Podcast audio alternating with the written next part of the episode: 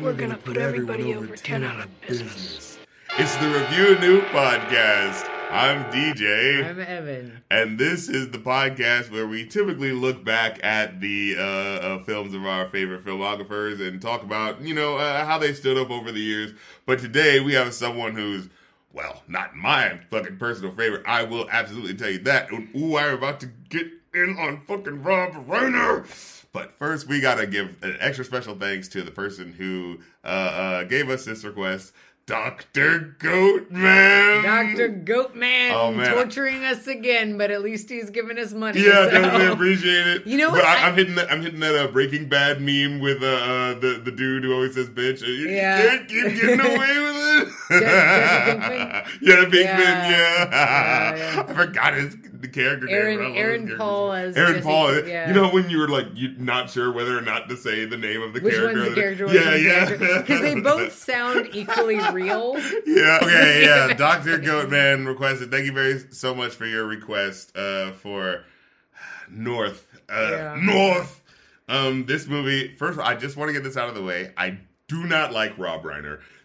Only thing I like from him is How the Grinch Stole Christmas, and I'm sorry. I will go to my grave with that. It hit me at the right time. I was eight. I'm sorry. It was 2000. It was the right time for me. I'm sorry. I, I see the hate train of the internet, and they're like, "Oh, you're not supposed to like this thing or that thing." I'm with the Busta Rhymes Grinch rap that he made uh, uh, for that uh, movie as well. The the the pink tinted glasses are just too pink for me. They're too rosy. They're Yeah, too rosy. yeah, yeah. Um, but everything else that Rob Reiner has done, I do not like.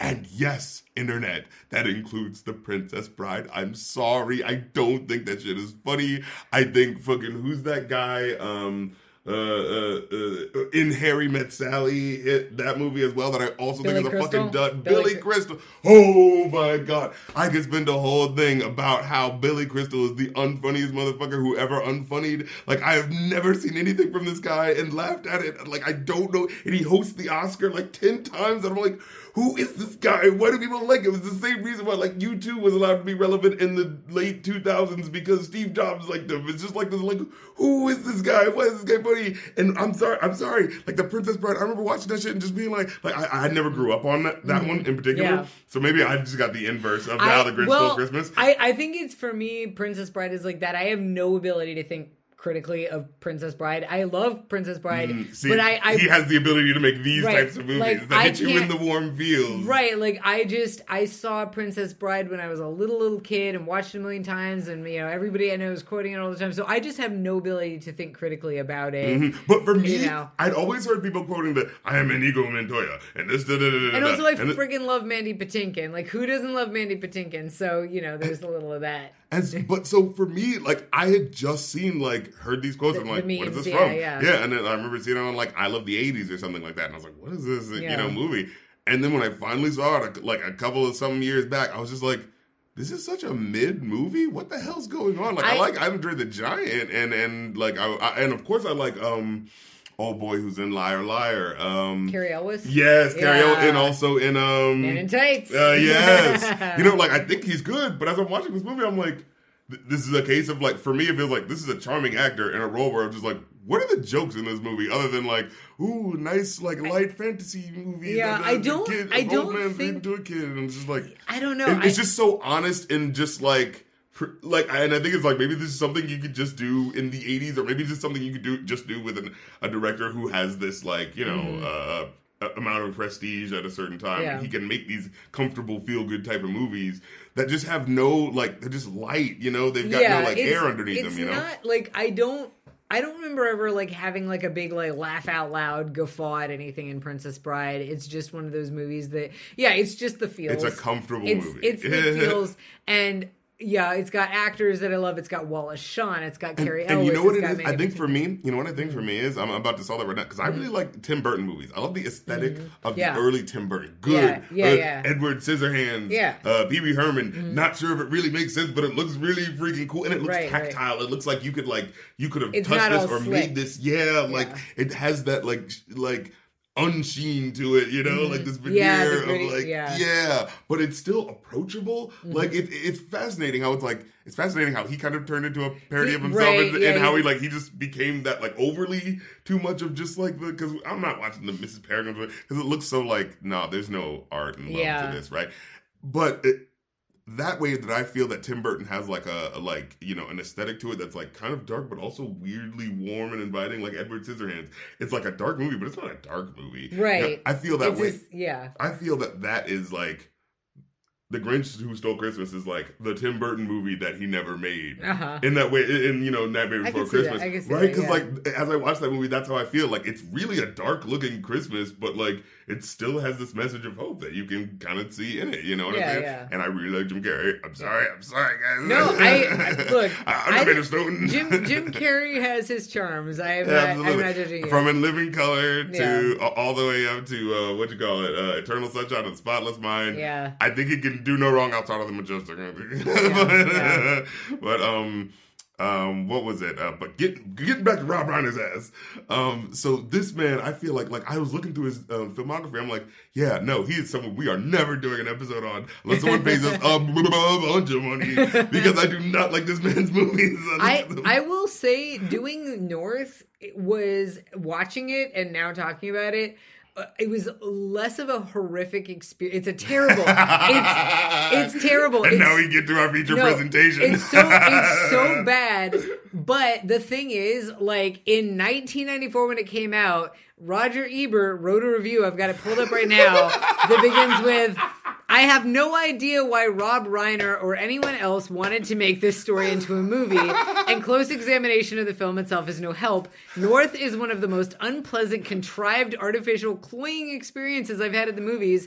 To call it manipulative would be inaccurate. It has an ambition to manipulate, but fails. That is how Roger Ebert reviewed this movie. And so, again. and how does he end it? What does he say? Like, I hated, hated, hated, hated this movie. Yeah, he does. At the very end, at the very end, he said, "North is a bad film, one of the worst movies ever made." Uh, but it is not by a bad filmmaker Disagree. represent must represent some sort of lapse from which Reiner will recover, possibly sooner than I will. Um, But no, I remember in the video that they did for his show, like he, he- I remember seeing him saying, "I hated, hated, yeah, there it is. I hated this movie. Hated, hated, hated, hated, hated this movie. Hated it. Hated every simmering, stupid, vacant, audience insulting moment of it. Hated the sensibility that thought anyone would like it. Hated the implied insult to the audience by its belief that anyone would be entertained by it. Now listen and." Oh my god! I- he gets he gets that Rob Reiner's first movie, and that's what like took me aback. I was like, his first movie was this is Spinal Tap? Like, he's a very yeah, that's the thing that would make me go like, oh my god, I would want to Well- do like a thing on him. But then I see like, ugh, Yeah. Ugh, when Harry met Sally, I watched that movie like you know without the like blinds on it, but in the same way that like you know I used to watch like The Breakfast Club. It's like, oh, it's cool Right, going back and watching these. This is like right before us Yeah, yeah, what yeah. considered normal. It's fascinating to go back and and I'm just watching this movie. I'm like. These people clearly shouldn't be in a relationship. What the hell is going on with this thing? Yeah. Like, you know what I mean? Well, so so I I'm I'm grateful to Roger Ebert for But this then he also review. Misery, which I like. Ah, yeah, no, he did. it- He's his filmography's all over the place. Reiner's in, but I'm I'm grateful to Ebert here. And and the thing is, I I don't. I, I maybe I'm I'm jinxing myself here, but I cannot imagine a more infuriating experience than Annette because Mm-hmm. simply because not only was it just unbelievably bad, not only was Annette unbelievably bad that I feel like I've brought it up in at least Hall of Fame on our I've- I've- podcast right I've now. brought it up in like three, to the episode. three other episodes this so bad, but nobody else seemed to think it was bad. Everybody else is fucking talking about it's great and it did well and it got like high ratings and good reviews and and uh, and winning awards and shit. And I'm like, I'm going crazy. like, crazy. am I taking crazy pills? Right. So the fact that I'm pretty sure like everybody in the world, including the most you know, one of the most famous movie critics of all time, hated North. It's like, okay, this is bad, but at least it doesn't make me feel like I'm losing my fucking mind. oh, I just wanted to start off, by the way. Yeah. Uh, the first quote that I uh, quoted from, um, we're going to put everyone over 10 out of business. Do you know where that's from? What? So there's this old old movie uh, from 1968, so not that old, uh, called Wild in the Streets. And you know what it's about? What?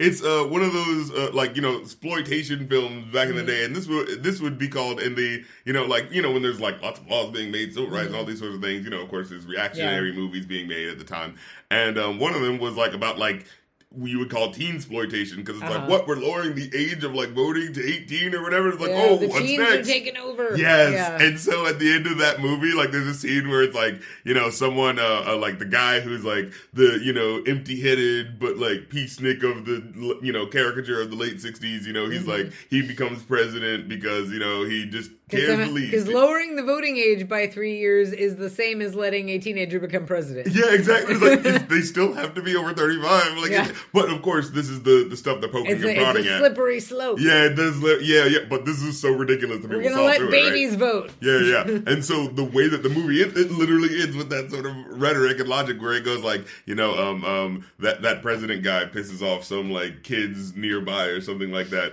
and then like he's like, well, what are you gonna do about it? You're a little kid, you can't beat me up, mm-hmm. and he walks off, and then the kid turns to the camera as if this is like the the horror like ending moment of like go go out and vote for your congressman now, and he goes like. We're gonna put everyone over ten out of business, and it's like Oh, it's so yeah. bad it makes you laugh because it's just like I no, thought- they're not. See, I I thought at first, did they quote that in North? Because that's a line I can imagine Winchell saying. I don't remember, but oh my god! First of all, I will say of, of this whole fucking movie, Winchell, the, the villain, right, the veritable the, villain the of the little film, blonde kid he awful. is the the star like nugget in this Oh, I movie. thought I th- okay. So I I disagree on that. I thought he was. Now I don't. he was wanna, great at being a little shit. Well, I don't want to. I don't want to shit on a child actor, Look at you. but so He's an adult now. He can take it. yeah. Well, the thing is, like, I feel like. I can't even judge this kid's acting because the lines Oh, you know it's the given- direction. You know it's the direction. Right, the lines and the direction were so bad. Also, by the way, Jussie Smollett, Yeah, randomly appearing. baby Jussie Smollett is I'm sorry, he does not appear until like near the end, right? Does Yeah, no, appear? he's like I think he you see him, he's like one of the kids being like, Well, North you know, like has his parents being Oh, like North when they cut to maybe like the black family, like because Yeah. my brain was going like like I look, I'm like a black person, so I'm always keyed into like, oh hey, there was the black kid in the you know Well, there movie. was the, you know what there was saying? a different black kid who was like his dad was like North always flosses his teeth, but no, Jussie Smollett I think shows up like at the school or something. Like I, I just don't because he shows up and I'm like. Hey, who is that? Because I was looking up the plot and I was like, "Oh, Jussie Smollett's in there on Wikipedia." And I was like, "Well, where does he show up?" And it's like, "Wait, what? He, plays- has a character? I he hate, has a name of a okay, character? I hate his his character's name is Adam. Yeah. But who that kid is, and I hate this movie for making me say this phrase. That kid is Child Deep Throat. What? Oh, oh no! Don't give us out of goddamn folks. Please wait, wait. As soon as you're here, if anyone doesn't, if anyone doesn't uh, say uh, uh, uh, I make it- critic be chilling," that means that they do not have not clipped this thing in the right proper context. I, Okay. I am making I am making a Th- this internet a- be crazy out water- here. yeah, it's a wild, wild internet out here. I feel like clipping shit out of podcast listeners are a little less, you know. You know, it's fascinating how I will see it sometimes where I'll be like, I'll listen to a podcast where someone's getting really like in it and incendiary. And it's one of those things where like, I know we'd never tolerate this outside of this specific context of, of these people having the conversation Yeah. of like going all in. Cause you know, it's like, well, you're insulting like real actors or whatever. But it's like, but come on, we're in the podcast Yeah. where we're talking about a it's movie. something you know, about like, like, I feel like with podcasts because actually, um, what's their face? Um, bu- bu- bu- Shannon Strucci talked about this. How they were um, like, parasocial relationship. which- well, no, they well they were specifically Or is that talking. It was, I think it might have been in their parasocial relationship video. That is who that is. Mm-hmm. And they said something about like they're, you know, also in a bunch of podcasts, and that the craziness that you see with like YouTube drama doesn't happen with podcasts. So, you know, knock wood. yeah, but- yeah, good. anyway, so but what I was saying was like a the to me the only good parts of this movie are Elijah Wood's acting. Elijah Wood was a fantastic actor even as a child. He, he was doing his best. Good his his acting is really God good. He's very even given terrible lines, he's very like genuine and, and feels very real. And also and Bruce Willis. And I was like yeah, I, I like wish- so much charm to Bruce Willis. Right. And so it's like if I could have just taken all the scenes with Bruce Willis and Elijah Wood and just excised them and put them in a better movie. Yeah, like you I saw. What, do we see him in uh, for a second in? um uh, the Four Rooms. Where he's at the Willis, end, yeah. and I was like, I, you have the moment where you're like, I forget, he's like a charming, fun person. He's Bruce not all like, No, Bruce Willis cut is, up, is know? fantastic. God He has- him right now. Yeah, he has so much like very. Oh yeah, he's going through some hardships. Yeah. but like, and it's so, but it's so sad to just think of this person who has so much dy- dynamicism to him. Mm-hmm. First of all, being in this shitty ass movie, but also like now he's kind of being like relegated to just like having his face put on these Russian-made movies or something like that. Now, Well, like, he's he's got um I think aphasia or something. Like, Yeah, he can't yeah. he can't talk. So yeah, yeah. um so that really sucks for him. But but yeah, like he's Bruce Willis is great. Elijah Wood is like his acting is really good in it, He's- and and the he's, scenes he's like pushing through the tide of the badness of this movie. yeah, and the scenes between them are so good. And here's the thing: to me, like Elijah Wood being that gifted of a child actor, um, highlights how bad the the other like the Winchell is. And again, you know, like, and I'm I not. think he's just doing. Yeah, I I'm not. really I'm not think- like totally blaming this kid with his acting ability. He's not as good an actor, but also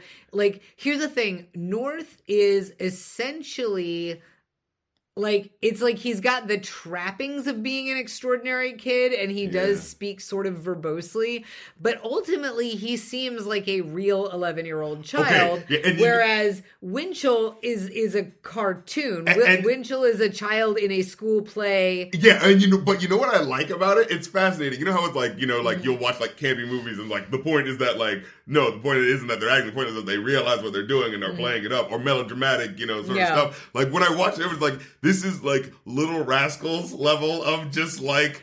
Oh It- my God! This kid is just being evil, but like the, it's kind of hammy. But that's part of the thing because like you need a villain to be this hammy. it is you know. i like- guess it's just it's just it fits in the weirdest, bizarre way to me. And as a someone who hates everything else about this, we were like at these weird. It's funny. odds. It's like I like the one part of this movie that feels like genuine, and you like the movie that's just that's like the over the top, yeah. just like yeah, melodramatic, um, yeah. But and and shall we shall we spoil this movie from nearly from nearly thirty years ago? Spoiler From twen- alert. Twenty eight years ago. Shall we go ahead and spoil it? Oh my lord! very- if you haven't seen this movie, yeah, we gotta just say it very now. the very end of the movie is revealed that almost the entire movie has been a dream. it was all a dream. I used to dream. read Word Up magazine. Can you believe it, folks? So everything that we're about to describe to you is the dream of an eleven year old boy. Now eleven-year-old racist boy. I know it's so freaking racist,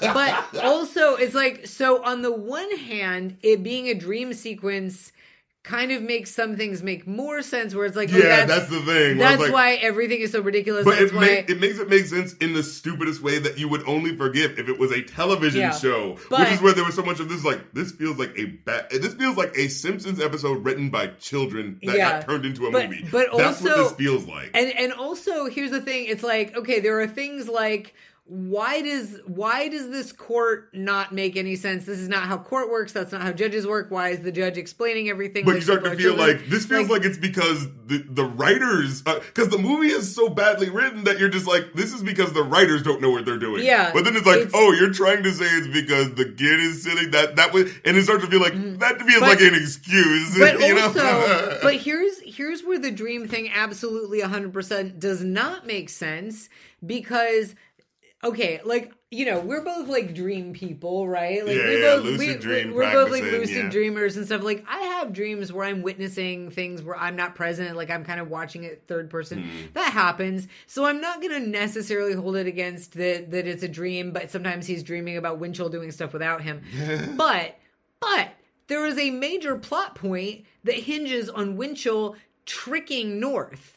We see Winchell filming North's parents, Oh, right, asking them asking ass. them leading questions, editing the video to make it seem like they're saying they don't want North back, and then North seeing the movie and seeing the edited video and being tricked by it and believing that his parents don't want him back. So it's like, are we to believe that North dreamt about Winchell doing all of this preparation work to Mm. trick him and then dreamt himself being tricked by the thing that he saw Winchell doing? Well, I, I, I mean, I guess uh, Bruce Willis had to embellish uh, some of the facts for the. Uh, you It's know, it's you just know. it's He- just he's the Rick to his Morty, and he's showing him the Morty's mind blowers right now. yeah, but but yeah, it's it's just like I would I would I mean, obviously, and this is where it's like, okay, we're talking about something from almost 30 years ago, but I, There's I no excuse for some of this shit. with, with specifically with the "It Was All a Dream," like at this point, it's definitely a never, ever, ever do it. It was all a dream. Yeah, uh, uh, like the only way you do that is like in the Inception way, where it's like you do a little thing that hints at something, and then it's like, oh, now we can have a discussion about this. But when it's just like a all of the stakes of this movie Right, it makes just it- didn't happen. Well, and, but and also specifically, just I'm sorry. You you have this kid dreaming that this other kid did this thing that then tricked him and that he didn't know about. Like that just no, like that just felt like you weren't because that also it seems lazy and it seems like oh we're gonna go it was all a dream without putting in any work to say does this make sense as something that this child would be dreaming right like to me it's like if you're gonna do that and you shouldn't ever but if you're gonna do it was all a dream then you need to like look at the story and go does this all make sense as potentially Yeah, being is somebody's dream uh, is Winchell even a character that he knows outside of dreaming? Winchell is a real kid because he says um, at the very beginning when he's talking to his parents, and that is real. but we never see And him because the movie starts very plainly. Like it starts off with this like slow montage of lots of again. Uh-huh. He's coding you. This, I think this is just the most blatant version of him doing it, where he's just coding you in these nice images of just like toy. It feels like it, it looks like a fucking I Spy magazine. That's what it looks like. And as I Uh-huh. Look at it, it's like, Oh. d- don't you love those I Spy magazines where you like have to look through these really nice, comfy Uh-huh. pictures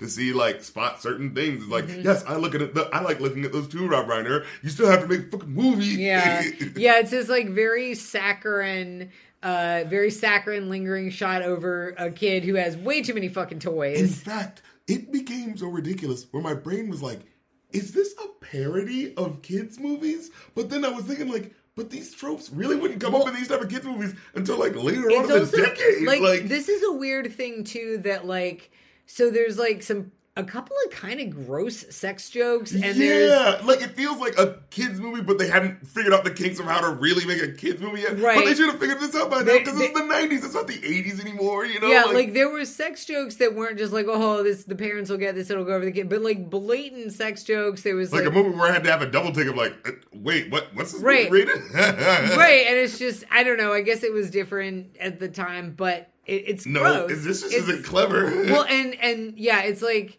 so at the very beginning when he's sitting like, like a clever joke is like Animaniacs uh, when they do like you know like uh, we gotta find fingerprints and they run And out and, get their prints. prints and it's like Right. no I said fingerprints you know Because- and, and because a him like, kid- good night folks yeah a kid's not gonna figure that out right, right, a kid's Like, not gonna get that, but you have Bruce Willis's character being like. Oh, I was fucking a hooker, and I said to the hooker, like, Yeah, does your like- does your pussy smoke after you have sex? Like, you know, it's just yeah, like, like, without li- without the curse words, but basically saying that joke of like we just like slept with each other, and it has like, do you smoke after sex? And And, it's just like, no, no, I don't. But the thing is, they're at a National Association of Smoke Alarm People something function or something like that. I feel like that was supposed to be a joke that he's smoking a cigar and they're like, I- and he says, but after the joke that you would expect to be like the punchline to be, they're just kind of like flat. And, And then, then- and then goes like, but at least the smoke alarm didn't go off. And, then, then they- everyone laughs. And like, it's such like a, we almost connected a joke. Like it was like, wait, Yeah, National Association of those- Smoke Alarm People. I'm going what am I supposed to be I'm- laughing about here? I'm having Annette flashbacks now. But again, it's just like I feel like screenwriters, if you're going to show stand up comedy in your movie, Oh Lord, have an actual stand up comic yes. help you. Oh, uh, it, like I honestly, Unless they're supposed to be just really bad. Or, no, no, know. no. Honestly, honestly, I feel like you can do anti-comedy too. Uh, I didn't like, like, I enjoyed the Joker good enough, but I actually didn't like the jokes in the Joker because they weren't anti-funny enough for it to be like someone not getting humor. They just felt like someone who's just Just kind of bad at it. Yeah, like they're not realizing how to unfunction a joke because you have to know the construction of it to know how to like do it. And then, like the jokes are just like sentences or something like that, and I was just like. No, but someone who doesn't understand humor would still try. They would still attempt something. Yeah. Like there would be some sort of logic, and you're just doing no logic, and the joke is just supposed to be Right. like it's the same way like when people do movies, uh, and there's supposed to be a movie inside of the movie, and the movie that they're making doesn't really make sense because it's just supposed to be about you know what I'm saying? Like You're it's not- that type of thing where it's just like, uh, and It's the- like you didn't put the effort in. yeah, and so like I'm pulled out of it as a comedy nerd that I mentioned earlier, where I was just like, no, that really just was too flat to even work as anything. Well, it's like if you like if you want me to believe that the audience wouldn't have re- because it's like his initial punchline like somebody would have tittered or something you wouldn't have like dead silence at that Yeah, yeah. because if nothing else it had the intonation of there's the punchline and even if you didn't think it was super funny you'd at least go like Heh, you know Yeah, yeah, but they just showed like the audience just like and then dead and then for them to laugh uproariously i guess at yeah the it's next supposed to be thing, and I was just like, I just felt like I was like a minute, And- uh, a and- beat behind on what the and, joke was supposed and it's funny be. i didn't notice you noticed i didn't notice that they were at a smoke alarm convention so maybe that was supposed to be the joke another one of those insane, just random jobs, like- like, roller coaster Well, painters. like, here's, here's the thing like, too what? so when we see But again, we're in a dream. when, when we see north's father at work yeah, but he that actually is his job when he's awake. And Right. it's this weird It's job where it's like- like a pants Inspector or yeah, and- but it's like people doing the most weird mundane thing. Someone's like golfing where they're moving their hips. Well- so a, a rabbi's just slightly bending. Well, that yeah, there was like no, well that the that was uh, he's he's shuckling. He's he's davening and shuckling while he davens. but like how much But- pants? Uh, yeah, vol- you know that what? need? it, like it literally. You just made it make more sense than I Right, got yeah, because I was like, cause because they because were didn't put like, enough oh, intention on it. Like I could, because I almost lost because I was like, they're was like, trying they're using the pants to make sure the pants are okay because i was sitting there looking at it and like going okay so he's a model Because Jason, by the way, fucking Jason Alexander, I love jason, Jason alexander, and julia louis dreyfus Oh my god, I couldn't believe the talent Are they the pa- I know. Oh, so But- yeah, but yeah, Jason like- I love his voice. Have you ever watched Duckman? I absolutely love like Jason Alexander's voice, and he gets in Duckman. and It's a short-lived Mm-hmm. Yeah, show, yeah. but some of the Simpsons writers and the people who did Aaahh!!! Real Monsters animation. Oh, yeah, so it's like yeah, it's this very Cool. fascinating, like cool ass show. oh wait yeah he's the one with the, like the really long neck Yeah, and then he has like the is- beak that's like really weird Yeah, along yeah, with the glasses. yeah.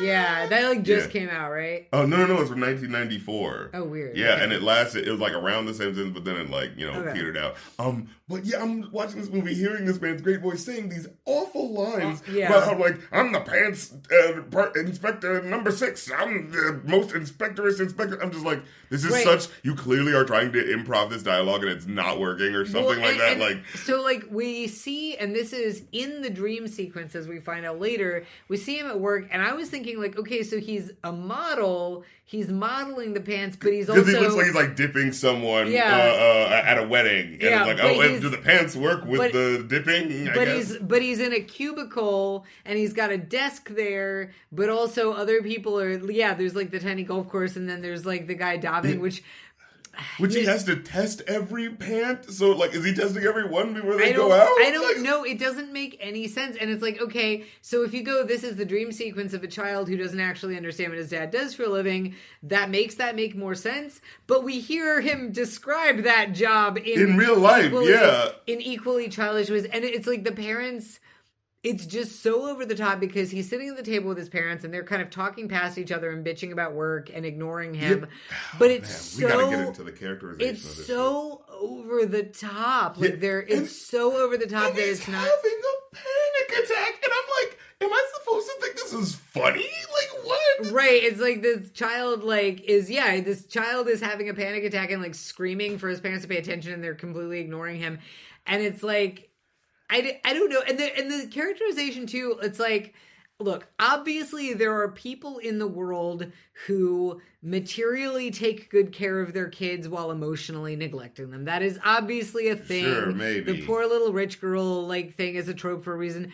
But are you but it's just like I'm sorry, generally speaking, if people are so self-absorbed that they're not going to notice their child actually like screaming and rubbing his chest and like Yeah. being in obvious distress while yelling mom dad mom dad if they're not going to notice that they're also not going to like have their kid have like a beautiful room full of toys and have him sent to a nice school with clean uniforms you know and- what this is? This know? is in the genre in the 90s of magical realism, but only for like rich white kids in California. It really it's like is. Liar Liar. It's, uh, you know, Mrs. Doubtfire or whatever the heck, Mm-hmm. like that. Or, you know, uh, the, I'm thinking of just like the divorced comedy Yeah, thing. like the- but, like the- it's always like a magical thing is just allowed to happen because, you know, this rich white kid doesn't have enough good things in It- his life. So it- here's another lesson to show you just how nice you have right it. and it really is it's like the the amount of privilege on display is kind of staggering and this was something i was just thinking about like you remember you know, in the 90s, like you watch like sitcoms and stuff, and everybody, like even families that were supposed to be like working class, Yeah. had these giant houses. Yeah, yeah. And it's just like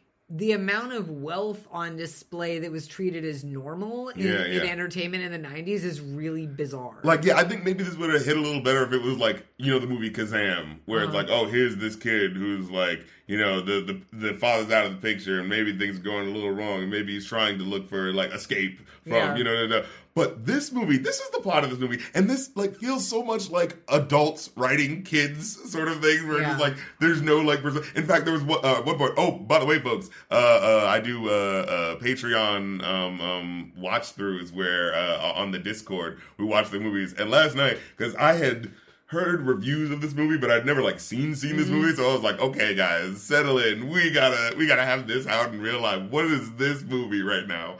Um, and uh, what was the? Uh, oh yeah, and join us for those nights because you know they're really fun. Uh, but um, yeah, patreon.com slash rapcurdy. Uh, but this movie feels like it's written by like adults, like trying to think about like what an issue a kid would have, and like just missing completely. Because the plot of this thing is that like, oh, I'm a perfect kid being raised in a great like society where clearly he's being taken care of. But I'm actually the envy of all the parents in the neighborhood, and all the ki- kids complain about me, which actually would like lead people to call him a dork. Like, Mm. Yeah, I know, would have a lot like- less friends. This- Right. This would be more of like a Malcolm in the Middle, of Frankie Muniz situation, you know. Yeah. But even then, there's the dynamic. The reason why that show I think is partially so beloved is because like they are a working class family, Yeah. where it's like, hey, my kid has a chance to get out. He's really talented, and I can see that. Let's try to take advantage of it. Yeah. That that's the charm to it, right? Like working class people, someone has an opportunity that will possibly do you an actual. There's Well, some it's- dynamicism in it's there, just, right? It Like- is a very adult idea of like what's important to kids because it's like, I'm sorry, what? Like, yeah, obviously, I like I'm a freaking nerd and I cared about my grades when I was a kid, and like lots of kids care about their grades. Sure. But I feel like an 11 year old going, I am an excellent child. I make good grades and floss my teeth and don't argue with my parents. Like, Why don't I- my parents like me enough? And like, like, it just feels like well, and- rings hollow. Like, and someone someone had brought up, uh, they're like, well, you know, like, uh, um. Th- This is someone who is like Chinese on the phone. They're very like, uh, I'd like to introduce you to the, you know, this stereotype, right? Like that.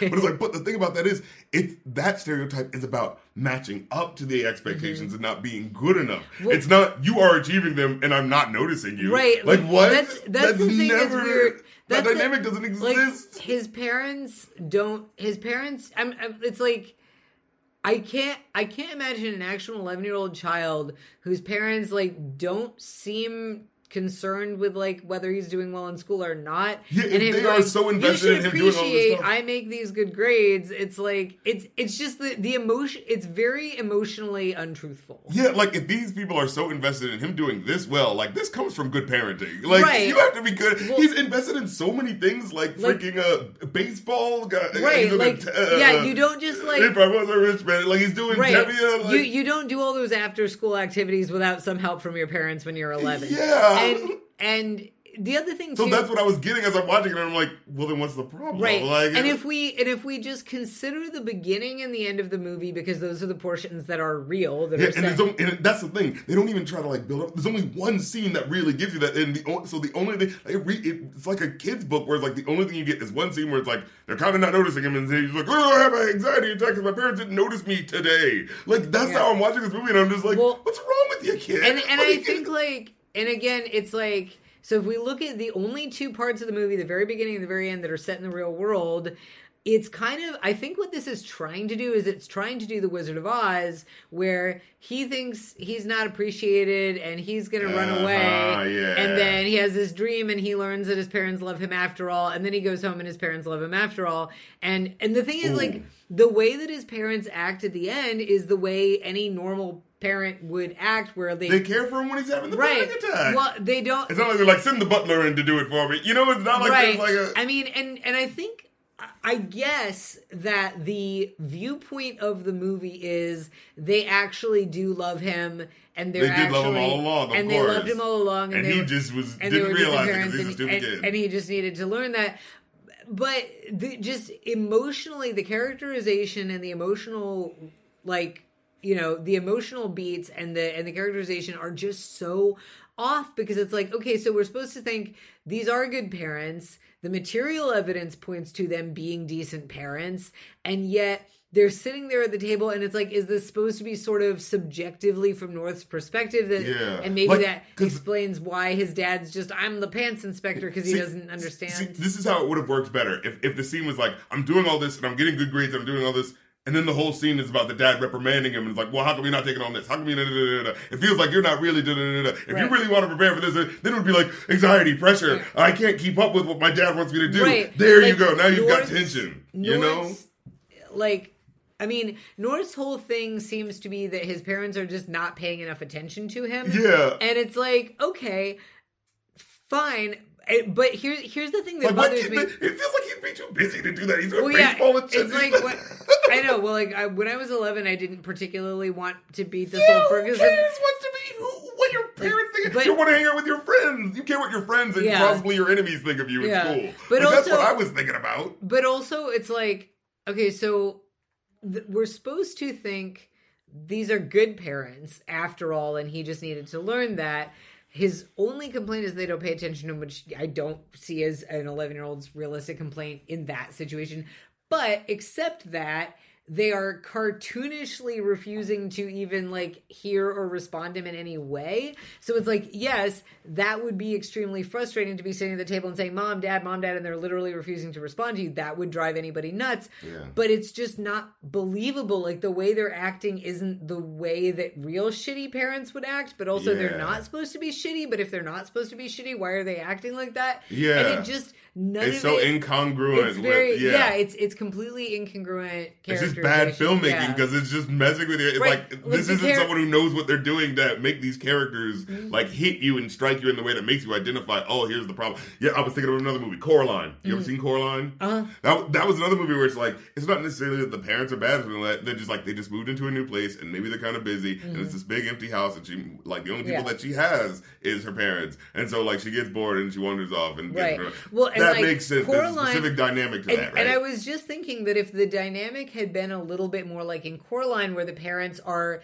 it's not that they're literally sitting there talking, refusing to he- hear, like not even not listening, but like not hearing what anybody's saying, and They're just working like class, talking to and themselves. he's like working on stuff, isn't he? Like, or something. But but if they had just been like the, the thing is that the way these two characters are behaving in this scene is so cartoonishly awful and it's like okay but they don't seem to be bad parents from everything else and this and the lesson of the movie seems to be that they weren't bad parents yeah, so that being the case, why have them behaving in such a cartoonishly awful way? Why not just have them being, you know, stressed out yeah. and busy and distracted? And he's like, "Hey, Dad," like if it had been like.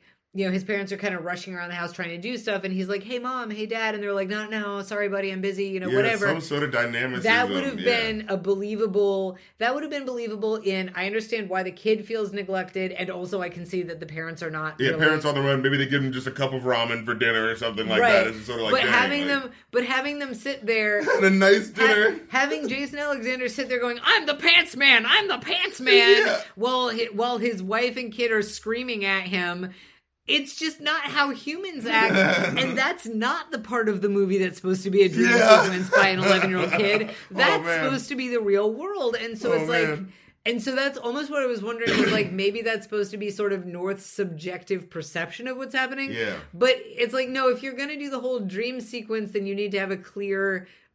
I don't know. It's just Yeah. so bad. And so, um, I like I think about like uh, and we haven't even gotten to the racism. Right, right. And I'm thinking, we so stay strapped in, folks. So, like, the, the joke, like, this is what I was thinking. Like, is the joke supposed to be, that's what I said, that this is supposed to be a parody of kids' movies? Because I got that specifically in the scene where Bruce Willis is doing the, just, like, just the most obviously last minute added, uh, like, voiceover dubs it's like, you know, he walks to the place where he, uh, goes to whenever he feels sad. The place that all kids, you know, feel that, That they want was to go to pretty that person. funny that he's like walking into the woods and he's climbing over this like bucolic stream, and then it turns out he's going to the furniture store in the mall. Yeah, and so like he's passing by these things that you would assume would be things that like, oh, this looks like a, uh, a tree house. He's gonna go to that. No, he's walking through that one.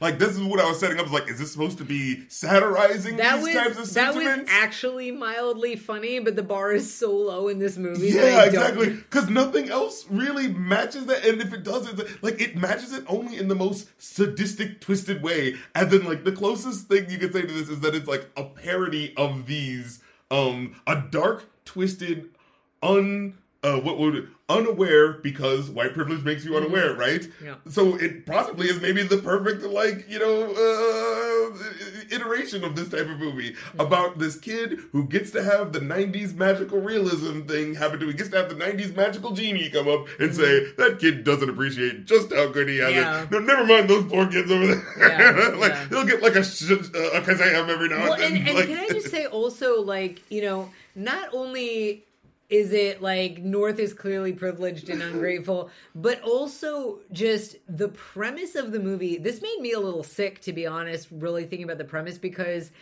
all right, think about real kids in foster care, real kids getting shuffled around from house to house, often yeah. situations that are abusive or neglectful or at the very least traumatic. You know, like I've got a friend who like has been fostering and even just like from my very limited tangential vantage point, it is a it is a easy. really traumatic thing for these kids. Even when they're going to a good household it's traumatic. And so to make light of what a wacky concept what if a kid was getting moved around from house to house and trying out different sets of parents and it never quite works out to and he's just able to go on flights all around the right the world. and, and treating that like a Who's paying for this? well the parents are like buying and, and They're also freaking comatose, Well, and, they wouldn't have well, permission. No, no, no. Like the the would be parents who want to like. Oh, that's right. the- yeah, the they, premise- they really want this kid. Well, the premise is that it's supposed to be like a baseball player going and and Yeah, sort of. but get- he's divorcing his parents, so wouldn't he actually be the ire of all of these parents? Like, ooh, this kid who's like trying to they're- divorce his and, well, parents. and they're all it's it's it's a really gross premise because all these parents are basically like wow what a great kid we want that kid the way that a baseball team would go wow what a great baseball player we want that baseball Right, player. so like, who cares about the parents? The point is that this kid is so great, he's going to be an honor to our family by Right. adding him to yeah, right? and and it's just it's really it's weird. It's a very narcissistic kind of kid fantasy. Like that I said, it's I'm like it so feels great. like a, a dark, like unintentional Yeah, parody but- of the magical but- realism. but- it's the magical realism flipped on its face in yeah, this but for way. just a second, like to treat to treat this like weird hyper privileged version of the foster experience as like a magical lark it's almost Right? like Oh it's i mean it's, It's- almost it's sort of- it's almost it. like you think about how like there's oh god i can't even i'm trying to think of like an adequate metaphor but like okay so like you know kids have okay like the kids actually have Uh, okay i'm using this like an extreme metaphor but i feel like this has probably actually been a wacky 90s kid movies but like you know there's children who are forced to do child labor all over the world and it's like Sure, make- Little Orphan Annie, it's a hard knock life, you know. well, but, but like literally, But they like make them do you know, like, kids, yeah. like kids being forced to work in factories. oh, sure, and, yeah. and then to do like, what if kids were working in a factory? Wouldn't that be wacky? And and it's and like painting it as like this wacky magical adventure for kids when it's like there are actually kids working in factories in the world and it's hellacious. Yeah. That's kind of what in, in America, it wasn't that that long ago. yeah, and that's kind of what this feels like. It's, it's like, wouldn't it be wacky if a kid had to go and move around to a bunch of different households and try out a bunch of different parents? It's like, it's like that's called the foster system, and it's traumatic. Like that's that's not a wacky lark. And and there's something really there's something really really gross about the movie's treatment of the premise as though this is something that doesn't happen in the real world. It's just this wacky idea. But Wouldn't that be Like I said, it, it's treated like an episode of The Simpsons. Like Bart divorces his parents. What'll Yeah. happen in this episode? You know, like Yeah. Yeah. Um, but like it, there was a part where like almost like hit something where it's like the point, the reason why he goes to the mall is that you know like So he just looks like any other kid waiting for his parents to finish their Easter shopping. Which is like, I'm sorry, an Easter, shopping. Yeah, like yeah. I was like, what is Easter shopping? Yeah, they did that just so they could have Bruce Willis show up in a bunny- bunny outfit. which, you because know, the I Donnie mean- Darko level shit just needs to be in this I- movie. I'm not complaining about the Easter bunny. It's literally just why would you say Easter shopping? Like that's not a thing, is Yeah, it? they did that Like- purely just to set that up. Yeah, I was just like, wait, when do, do we buy our new couches in April? I don't remember that being a specific thing. I don't. It's like spring cleaning. Oh, like- also, by the way, the timing, which again, I guess it's like it's all a dream, so it doesn't matter Yeah, anyway. But he it goes was to the all a mall. dream. He goes to the mall on Easter, decides to divorce his parents, and then he's going to the first place in like July, and it's like, what were you doing? Yeah, yeah, yeah. But uh, like, so yeah, the idea is that like, you know, there feels that sense of like. It- it- there's so many missed beats where it feels like maybe he wants to feel like just another kid, right? He's just waiting. It looks like he's just waiting for you know his uh his parents, so no one's bothering him, you know. So maybe he's people watching. Like, there's something you could do with this, Yeah. But they're just like, oh, he just. It, it's just purely for the setup and payoff of you thought we were gonna go to the um uh, the treehouse, but we went to the Yeah. mall. It's And- the nineties, you know. Yeah, like- and like you know, and again, to me, the best part of this movie is the dynamic between Elijah Wood and um and Bruce and Bruce Willis, and but I feel like you could have had that like maybe this kid like maybe his parents move around a lot, or maybe he That's like what I was thinking. Like if you they know- did that with like the cat Casper the Friendly Or- Ghost movie, yeah, you know, or like maybe- or another maybe- magical realism nineties movie. Yeah, you know? or like, maybe there's some tension there. Yeah. Or like maybe he's somebody who like maybe he is an orphan and has to like move around to stay with different relatives or something. And then something could- happens that makes him special or something yeah, like that. like yeah. you could treat that like there's all kinds of situations where that could have been the case without this horrible, horrible premise because it is like it's it's like and then there's sort of the the I guess the plot, which is like all this stuff is going on supposedly in North's dream sequence, even though it doesn't have anything to do with him. That Winchell. Yeah, right. Win- He's really not in the picture for a lot of the plot Like- going in motion. Winchell basically is starts out as the editor of the school newsletter and that he goes mad with power and that he basically scoops and does a story about North divorcing his parents and it also gets North to hire this lawyer Arthur Buck Jon Lovitz. or oh my god. Jon goodness. Lovitz again a wasted talent I Arthur love Belt Jon Lovitz so much, Right. and he is casting pearls before swine I in this I goddamn didn't- movie. I didn't notice this until I looked at the cast list later that the lawyer's named Arthur Belt and the judge's name is Buckle. Belt and Buckle. damn it. But so so Winchell like has this like greasy lawyer that he gets he gives to North or recommends to North as like literally was chasing an ambulance. literally chasing an ambulance, which is like they literally ha- must have had a closed road course to have this quick ambulance chase Right. just for the joke of I'm chasing an ambulance. Like you could have just had a siren off screen. And, and again, the it- dumbest. It, just feels dumb for the sake of like dumb because the point is that you know the kid says to him, "Don't try to find him; he'll find you." So there's that like weird setup of like, "Oh, okay, I guess he's just gonna find him because he's just that sleazy of a lawyer. He can do anything." But he's chasing an ambulance. What was? Did he know that ambulance was gonna be going down the road that Elijah Wood was going down? well, Like, then he says he just sense. uses that as a trick to beat traffic. Yeah, I, I do like it as a joke in the moment of him going like, "No, that's just how I beat traffic." But then it's the, still the question of, "But how did you find him?" Right, Because I mean- because then it sets up this really creepy looking scene that my adult eyes is looking at is like goddamn stranger danger. Because a man,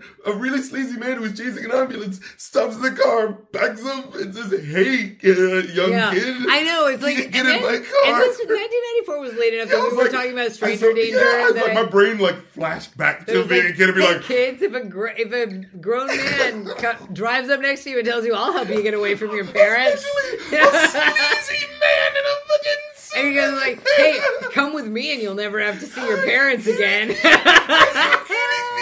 My brain was like the alarm bells and red exclamation points were like, know, ah, But- this is a failure of the system right now so that this kid did not know this. There's this whole weird, like, freaking. It felt like some kind of like Citizen Kane esque thing. Dude, I where- feel like kids literally shouldn't see this scene. No, kids literally shouldn't see this movie. This should be marked from kids to see Mm. because of this. What, what, what do they always complain about uh, kids' cartoons in the 90s? Ooh, th- that's imitatable, or they can't do that, drop it Yeah. it's like- Someone just casually getting in, a kid just casually getting in. Like, I looked at that, I was like, this can't be seen with Yeah. children. we Yeah. can't normalize And this. it's it's really yeah like that was the thing whereas i was sitting here going like this is a kids movie i kind of want to know what an actual kid would think about it but i'm not showing my kid this Yeah, shit exactly.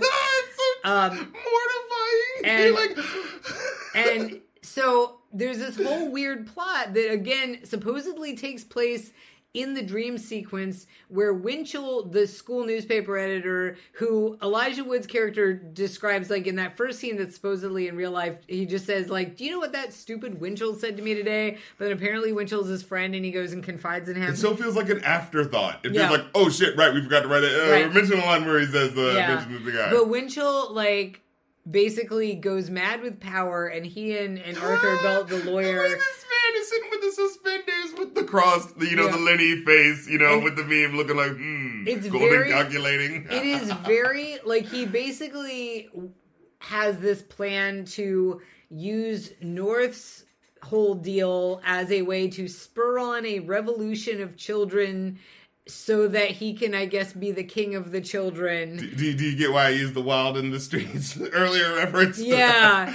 but it's yeah, it's, it's a, and this kid's trying to basically be the Iron Man arms dealer. Yeah, He's like, but I'm gonna be in between. I'm gonna be, you know, mm-hmm. helping out the divorced it- parents, and the, I'm gonna be ve- helping and pitting them against each other. Yeah, it. but it's very tenuous. It's like the idea. His plan is he's spurring on a social movement because kids all basically being in charge means that he will be in charge because all the kids not only want to divorce their parents but will for some reason are listening to Winchell specific like he basically becomes a little demagogue Yeah. um and he's and and he he's he's a little little trump and Yeah, basically. like and and was like doing this populist riling people up. So I guess I shouldn't be surprised that that's a thing that could happen coming at Lord. this now from 2022. but um, but yeah, Oh, but and it pissed me off. The only way you know it's a dream is through the part where his face kind of way. He doesn't even close his eyes or anything like that. It's just like he just thinks of someone says something and he goes like, "Huh," and then you just see like a wave, and it's like. But that because It like it, looks waves like- in and then immediately waves into the other kid talking Right, to him. it just- it's like that could have been he walked over to that kid yeah. later on. Oh yeah, that yeah. could No, have been. I yeah. I didn't realize because I think I saw this movie when I was a kid, but remembered very little about it. Yeah, and so and the- that's why I was like, I wanted to know what So- you so like because I've had it spoiled. So I was like, well, how is this going to hit so you? So the dream sequence actually caught me off guard. I was like, wait, uh, what? Okay, I guess you know because yeah, like when, that minute, it just looks like he's thinking about it, and now he goes It- it's either he's thinking about it and this is like a dream sequence like of him thinking about it and then we're about to come back to maybe him do it or he's walking over to that guy right now and it's like hmm this is a cool idea Yeah, I didn't read that as a dream sequence at all. So, and, and you know, granted, maybe I just missed that, and I should the. well he doesn't look tired he doesn't look like there's no Yeah, indication is that just- nighttime He's like, just staring into space. We don't see him fall asleep or anything, and yeah. So, th- so there's this whole thing with Winchell basically as the evil mastermind. So the there's the two sort of threads of the plot are North going around trying to find the perfect set of parents, and meanwhile Winchell leading a revolution of children so that he can become the king of the world. yeah this is all happening while he does not know it so like as far as like north knows as he's experiencing this he's trying to find his parents and at the end a bunch of kids bum rush him. Right. Right. So that's part of why it's like this doesn't read like like how are you going to make that a, a dream sequence when north has not only he's not present but seemingly has no awareness yeah yeah. of what's going on with winchell. Yeah.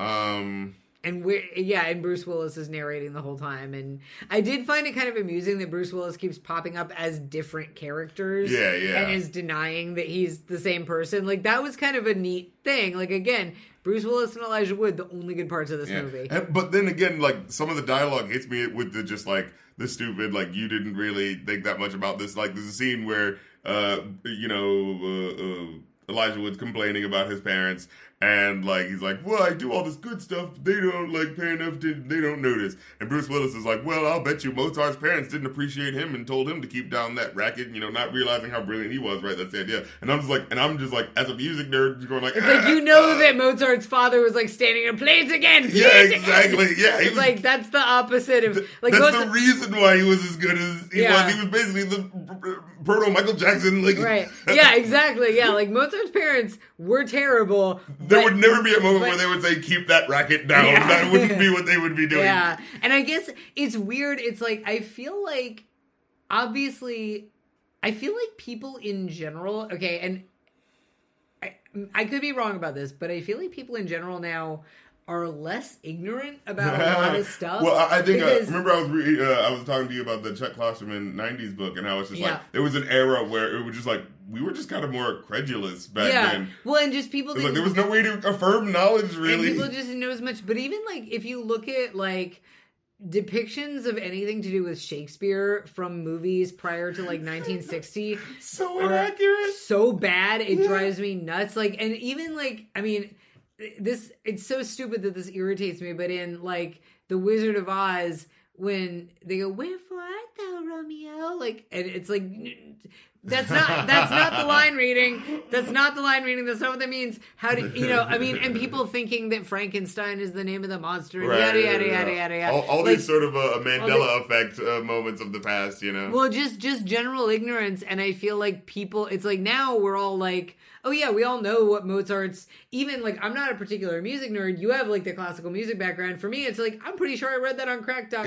right? Yeah. You know, but right, right. but that's the thing is like we just gather information now in a way that people just didn't have access to back then. If you didn't Yeah. happen to catch a documentary on TV, then Yeah. you know if you didn't happen to find that book at the library, then you wouldn't know that. And- And that is kind of like that's awesome in a way. Like we we really advanced really quickly in that because like it kind of exposed because it's not like that was a recent phenomenon, right? That's probably how he had been for a really long time. you know what I mean? And so like having that moment be like, oh, oh, Yeah. and we've like basically named it. And you know when you name something, it's kind of like that sort of like, oh, now we can think about this in terms now the like. problem is people hmm. are stupid. yeah, and so and people having- still can go down whatever Right, they want to believe having- because the, the yeah. truth can always be sort of like seen through certain types of angles. Right know? now, I feel like the problem now is we just have too much information coming at us and, and of wildly varying qualities. and so varying it's hard to perspectives sort. of people with different varies of information Right. that they have. But you know, which you know, I mean, much ink has been spilled, oceans of ink has been spilled. But but I do think it's interesting to note that something like in the early 90s somebody like oh yeah i bet that mozart guy i bet his parents didn't like him playing the piano that that's just something that like nobody would probably blink at unless Yeah, they yeah, were yeah. a classical musician like a music history person yeah, yeah. And so like we get into this scene uh, in the in the court case. I'm just like, yeah, I was like, Simpsons episodes have more cohesive court The- scenes it than was this. Like, embarrassing. it was embarrassing. Was that Alan Alda? Was yeah, the judge? yeah, yeah. Like it was friggin' the judge is standing there like now this is a hearing not a trial and I will hear things but We're all it's gonna be hearing things, blah, yeah. blah, blah, blah. it's it's embarrassing it's like a kid's puppet show it's so bad Yeah, as I was watching I was just like, is this supposed to be a parody of these kids movies? But again, I was But like, it's- but it's I think they all came out after this, so I don't well, think this. and it's also sloppy, and it's like, okay, if we're gonna say this is a child's dream sequence, and therefore this is like a child's idea of what a court case yeah, would like be, it felt like to a, me, it felt like if a kid wrote a book about Mm. this sort of like But- experience, but and also then like some adults made it into a Yeah, movie. but also like imagine like when you were a little kid, like and you were thinking about like a court case, it would be like intimidating and scary, and not some judge who seems like half drunk, like kind of wobbling around up on the stand, going, "Well, you guys, like, let me listen to no, no, no." It's like it just felt very sloppy and, weird, And, and, this is what happens. They completely throw away uh, uh, Dreyfus and uh, uh, uh, Jason Alexander's characters. They do. They have them like literally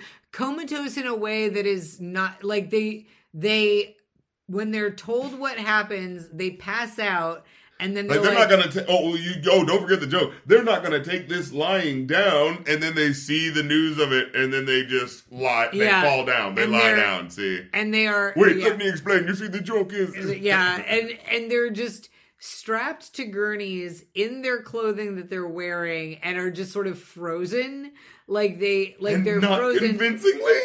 right and then for months and they get put in the smithsonian and it's like Uh. okay so they're somehow staying aw- staying alive and not like you know they like, mentioned something about someone feeding them or something. I like, guess, but it's like they're not in a hospital. It's like at the very. right. I feel like I, At the very least, I they should be in like- the hospital. well, and it's like I'm sorry. I, it's supposed to be like wacky and kids don't understand, but like a kid, I feel like I'm sorry, an 11 year old knows Yeah. that if somebody is in a coma, they're going to be in the hospital. Yeah, like, like an this- 11 year old knows that. An 11 year old doesn't think, oh, somebody's going to pass out and just hold really still for nine months and not have an IV You and know they'll be fine. This feels like a five year old's version. It like they does. don't understand kid ages. Like yeah. Well, and this is like a problem in movies in general is that people are writing kids with no understanding of actual developmental stages. Yeah, it's like the the Santa Claus or whatever. Remember that movie where it's like the kid who still believes in Santa is like 12, 13 years old looking and it's like, ah, I think that's a little, Yeah. like, you know what I mean? Yeah. We were an hour in and we still haven't gotten to the racism. Yeah, we got to the create. Ah. oh, because it all, it's all hinges on this creative sentencing that uh, Aldinalda uh, Yeah. Alda gives out. He says, you know, i- i- i- if uh, uh, uh, what is it? If North finds the parents that he wants, then you know, then he's allowed to do that. But if he doesn't, and he isn't in the arms of the parents by whatever arbitrary fucking date. Labor Day. Yeah, Labor Day. Then he becomes an orphan. Uh, What a Yeah, great rom. He says, yeah, he says that basically the sentence is he has to either find a new set of parents or go back to his original parents and be physically in the arms of both parents by noon on Labor Day, or he will be sent to an orphanage. And it's just like, yeah, it's it's just it's so. And just that corny ass joke where it's like where they're in court and it's like the parents are just sitting there like petrified and it's like what does he have to say and then the lawyer for them says sir the defense rests Boo. couldn't let that one get away I'm like good Boo. lord boo in the test boo so he goes to the first family and this is how they ease you in with the fact that this is all about just stereotypes of all uh, uh, of, of, of all yeah, these cultures right the first one is Texas. Yeah, it's like okay, Texas. well, This is an American movie. Texas can take a jab. You Yeah, know, yeah. like sure, you know. And the whole thing is like, you know, everything's big in Texas. So like with this guy, uh, again, like this is not most people's experience in Texas, right? Being a fucking oil baron and having acres upon acres of, Yeah. you know, like Well, and, and I want to say real quick again, just wasted talent. Reba McEntire. Reba McEntire and and fucking Ghost, Dan Aykroyd, Dan Aykroyd, Dan Ghost busted ass Dan, Aykroyd. Dan Aykroyd and Reba McEntire. And I'm sorry, I would love to see a much better movie about Dan Aykroyd and Reba McEntire as a pair of oil barons in Texas. Right. That would be there. You know, it's just such a waste. Oh, and there's a random musical sequence. Oh God! Oh, There's a musical, and this is at this point, this is like half an hour into the movie, Yeah, like, and there's a happening? musical sequence. And the musical sequence is about how their son got stamped to death by cattle. right, and it's like, okay, I get like it's supposed to be a comedy and it's wacky, and but you've got these people whose child was killed and they are like traumatized by Singing that, a number. and they're and they're like uh, trying Clearly to. still haven't let go of their trauma. and, and they're trying to adopt a new child and also just like make him be their old child yeah, because they're trying to like feed him up as soon as he gets there. Yeah, they're giving Right. him like steaks on steaks. and and it's like i'm sorry what, it, what again with the emotion it's like you can have things be crazy and over the top but if the whole point of these people is that they are so broken by the death of their son and then you're gonna have them do a wacky musical number dancing around it's like where it, again, it feels like it's written by a child. It Yeah. feels, like not just a, a person understanding that this is a child's movie, so I'm writing a wacky. It feels like a child with an understanding of this is going like, okay, so then, um, um, um, like I wrote a book and it's about how I go to Texas and in Texas everything is big, and so they sing a song about their dead kid because because he died not of being too fat, even though he was too fat. He didn't die of a heart attack. He died from being st- trampled to death because you would expect him to die of a heart attack. like this is a kid's version Yeah, of like subverting your expectation really, for a joke. It's you know what really I mean? morbid and Yeah. disturbing, and it's just like, and again, it's like, And, and then it, the um bump is it was a mighty big loss. yeah, it's, It's it's like, just, uh, Yeah, yeah. fucking boo. Yeah, and it is like I don't know, like I feel like what the whole time I'm watching this, my brain is trying to rewrite it and make a decent movie out of it, Like, and I don't. Your wanna, brain is looking at chaos and, and, I- trying and I don't want to do that like Bel Air thing of like, but what if it were serious? I don't want to just do that, but that's like where my because I'm like honestly like you could have sort of a white Oleander kind of thing of like what if his parents just like straight up died or what if they actually were neglectful Oh, and he man. got taken away? Oh man, do a flip on this called South. Yeah, like like this yeah, I don't know. My brain you just feeling was- inspired? You I gotta, write, you gotta write some ideas down because you gotta, because that's, I do believe this. I do believe we should take shitty ideas and make them better. Yeah, for sure, for sure. I think that there's a nugget of an idea. I think maybe that's the next wave in Hollywood. I think Yeah. that should really be that. It's like taking ideas that like had ideas to them and that were kind of bad and like really giving them the, the sheen that they deserve. It's like no one needs Yeah. to see a Clash of the Titans remake. We like Clash of the Titans, okay? But like, but the thing with like this, I really do think like. If you had the series remake, it would just be Ri- White Oleander is like following a foster kid around. like seriously, like White Oleander is the good version of North. but, um, but then, but then, so we get to Hawaii. Yeah. And- oh Lord. Oh, God, this- this Aloha. where- Oi, are we getting into some bullshit right here? this here? is where it starts getting racist. But it's like for one thing, again, and this is also like there's the weird thing. It's it's really gross to me of seeing like this little white kid who's obviously going to be treated like a god anywhere he goes, where people are, you know. So like he's literally he's being potentially adopted or whatever and you want to what call reason? it. Like, because okay, I understand parents in the area knowing Yeah. about him, being like, but like parents Well, all around the world. They've done like a, a national. They've done like Oh Win- right, Winchell because again, he's national story. divorcing his parents, who would be like me next. I'll Yeah. be next to get divorced. Maybe he'll want to take some of my money. Like what? yeah and so the so he is like rode up on a boat throne Yeah, yeah. Oh, oh to- oh, it's because he's so, he said he has such great grades and he's such a great kid. yeah, again, and, we and explained. and doc and The great and also theory. like apparently the governor and his wife and all of hawaii are basically a beach resort And again, it's like the governor, like an oil baron. It's always like the like the most powerful people. I mean, I guess who like- are the people who are gonna be like, yeah, sure, I'll buy like an airplane ticket for this But, kid. but then w- the final family that's the normal white family is just a family in New York that's like one of them's like like I mean the dad's like a dentist or something, but there's like there's nothing exorbitant about them. You know what I mean? right. Like, well, and they're also the good like, white family is just what looks exactly like your normal white family. You know what yeah, I mean? Like, but the yeah, oh yeah, that, that dimension to it. But yeah, so and also like like all of these mi- minorities have to be the richest of rich to Yeah. get this like in. there- you know, like there's there's also so like I don't know if this was based on an actual governor or not. The governor and his wife are named Ho, which is a Chinese surname. Yeah, and But- Lauren Tom, who like is not uh, from Hawaii, but I do absolutely love her. Do you know who Lauren Tom is? I So she does uh got uh like mini there's corner because she like you know you know me I like voices yeah. and she does a, a great voice on she does Amy in Futurama um Oh, but it's also the thing that like spoils it for me a little bit because she does uh Connie and uh the daughter in uh, uh King of the Hill um, um Oh, yeah. the the the the, the Khan family Yeah, yeah. you, you know it's that thing where it's just like when you hear someone doing like a voice of like a kid it kind of like messes up your ability yeah, to like it's like because you're seeing like you're okay yeah like the way i feel about like like you know Kristen Schaal she has like a very tight like specific type of voice. And i know some people would find it like annoying but you know me like i like unique like harley quinn like sort of voices. Like so i like kind of enjoy her voice but i can't watch that um Bob's burger show because my brain is like no you're not a It's kid. like, that's This a child, weird. I don't, yeah, yeah, i don't want this.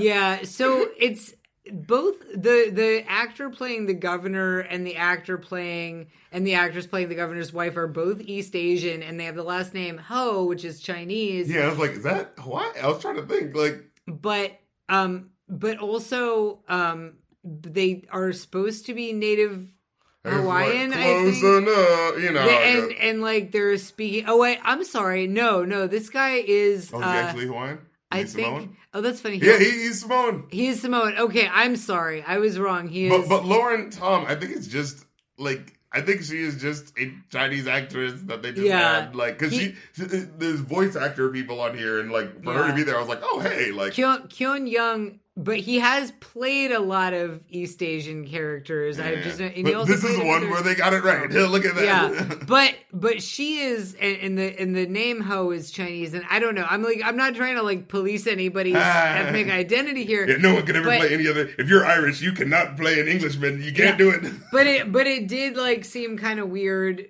and and again the depiction of the the depiction of um the uh of, of Hawaii is just as like a beach resort. And yes, that And, see like, that's the thing that really you gets don't me, See right? buildings. I don't think you even see their house. Like you see maybe a porch or something, but like you don't really see buildings. You don't see roads. You don't see cars. It's all just like people hanging It's out primitive. Yeah, yeah.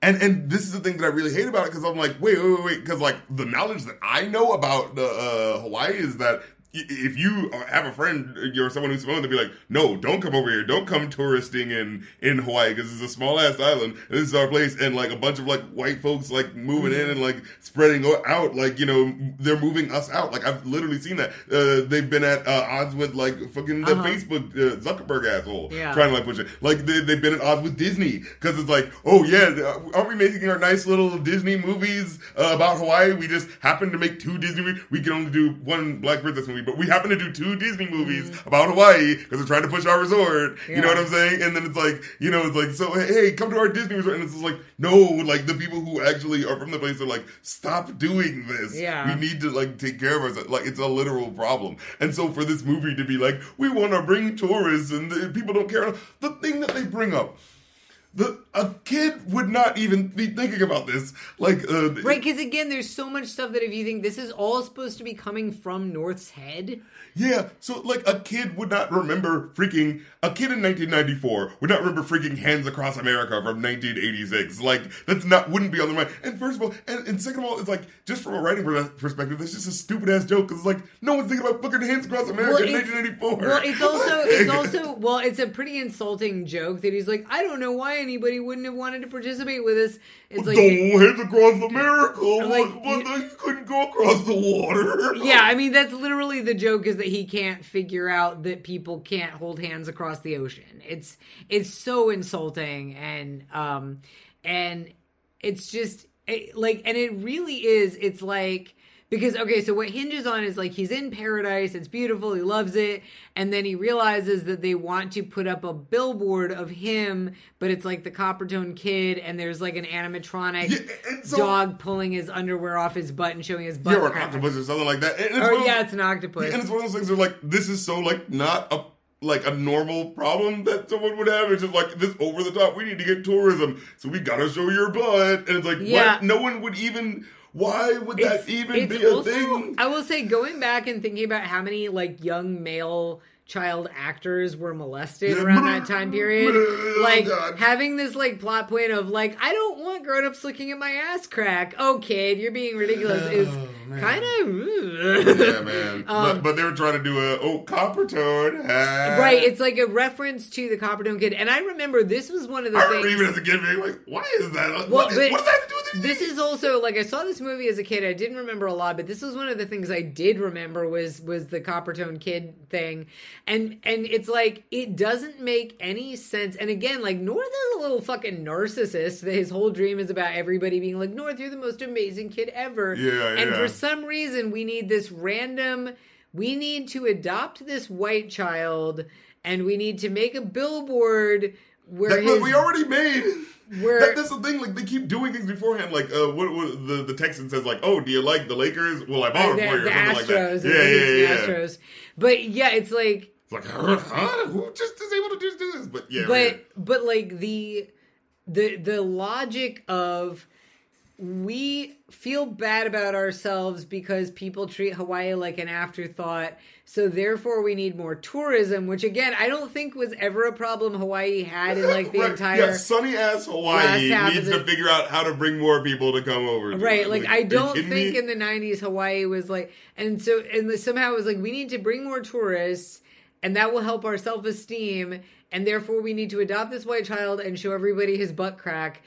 That it just like none of that makes any sense. None Mm. of that makes sense. God damn it! It's like basic, It's like stubbornly stupid about like basic things, right? And it's just like That every- anyone, including like, children, would know. There is so much illogical reasoning. Like again, Winchell's I'm gonna drive all these kids to divorce their parents and that will make me the king of the world somehow.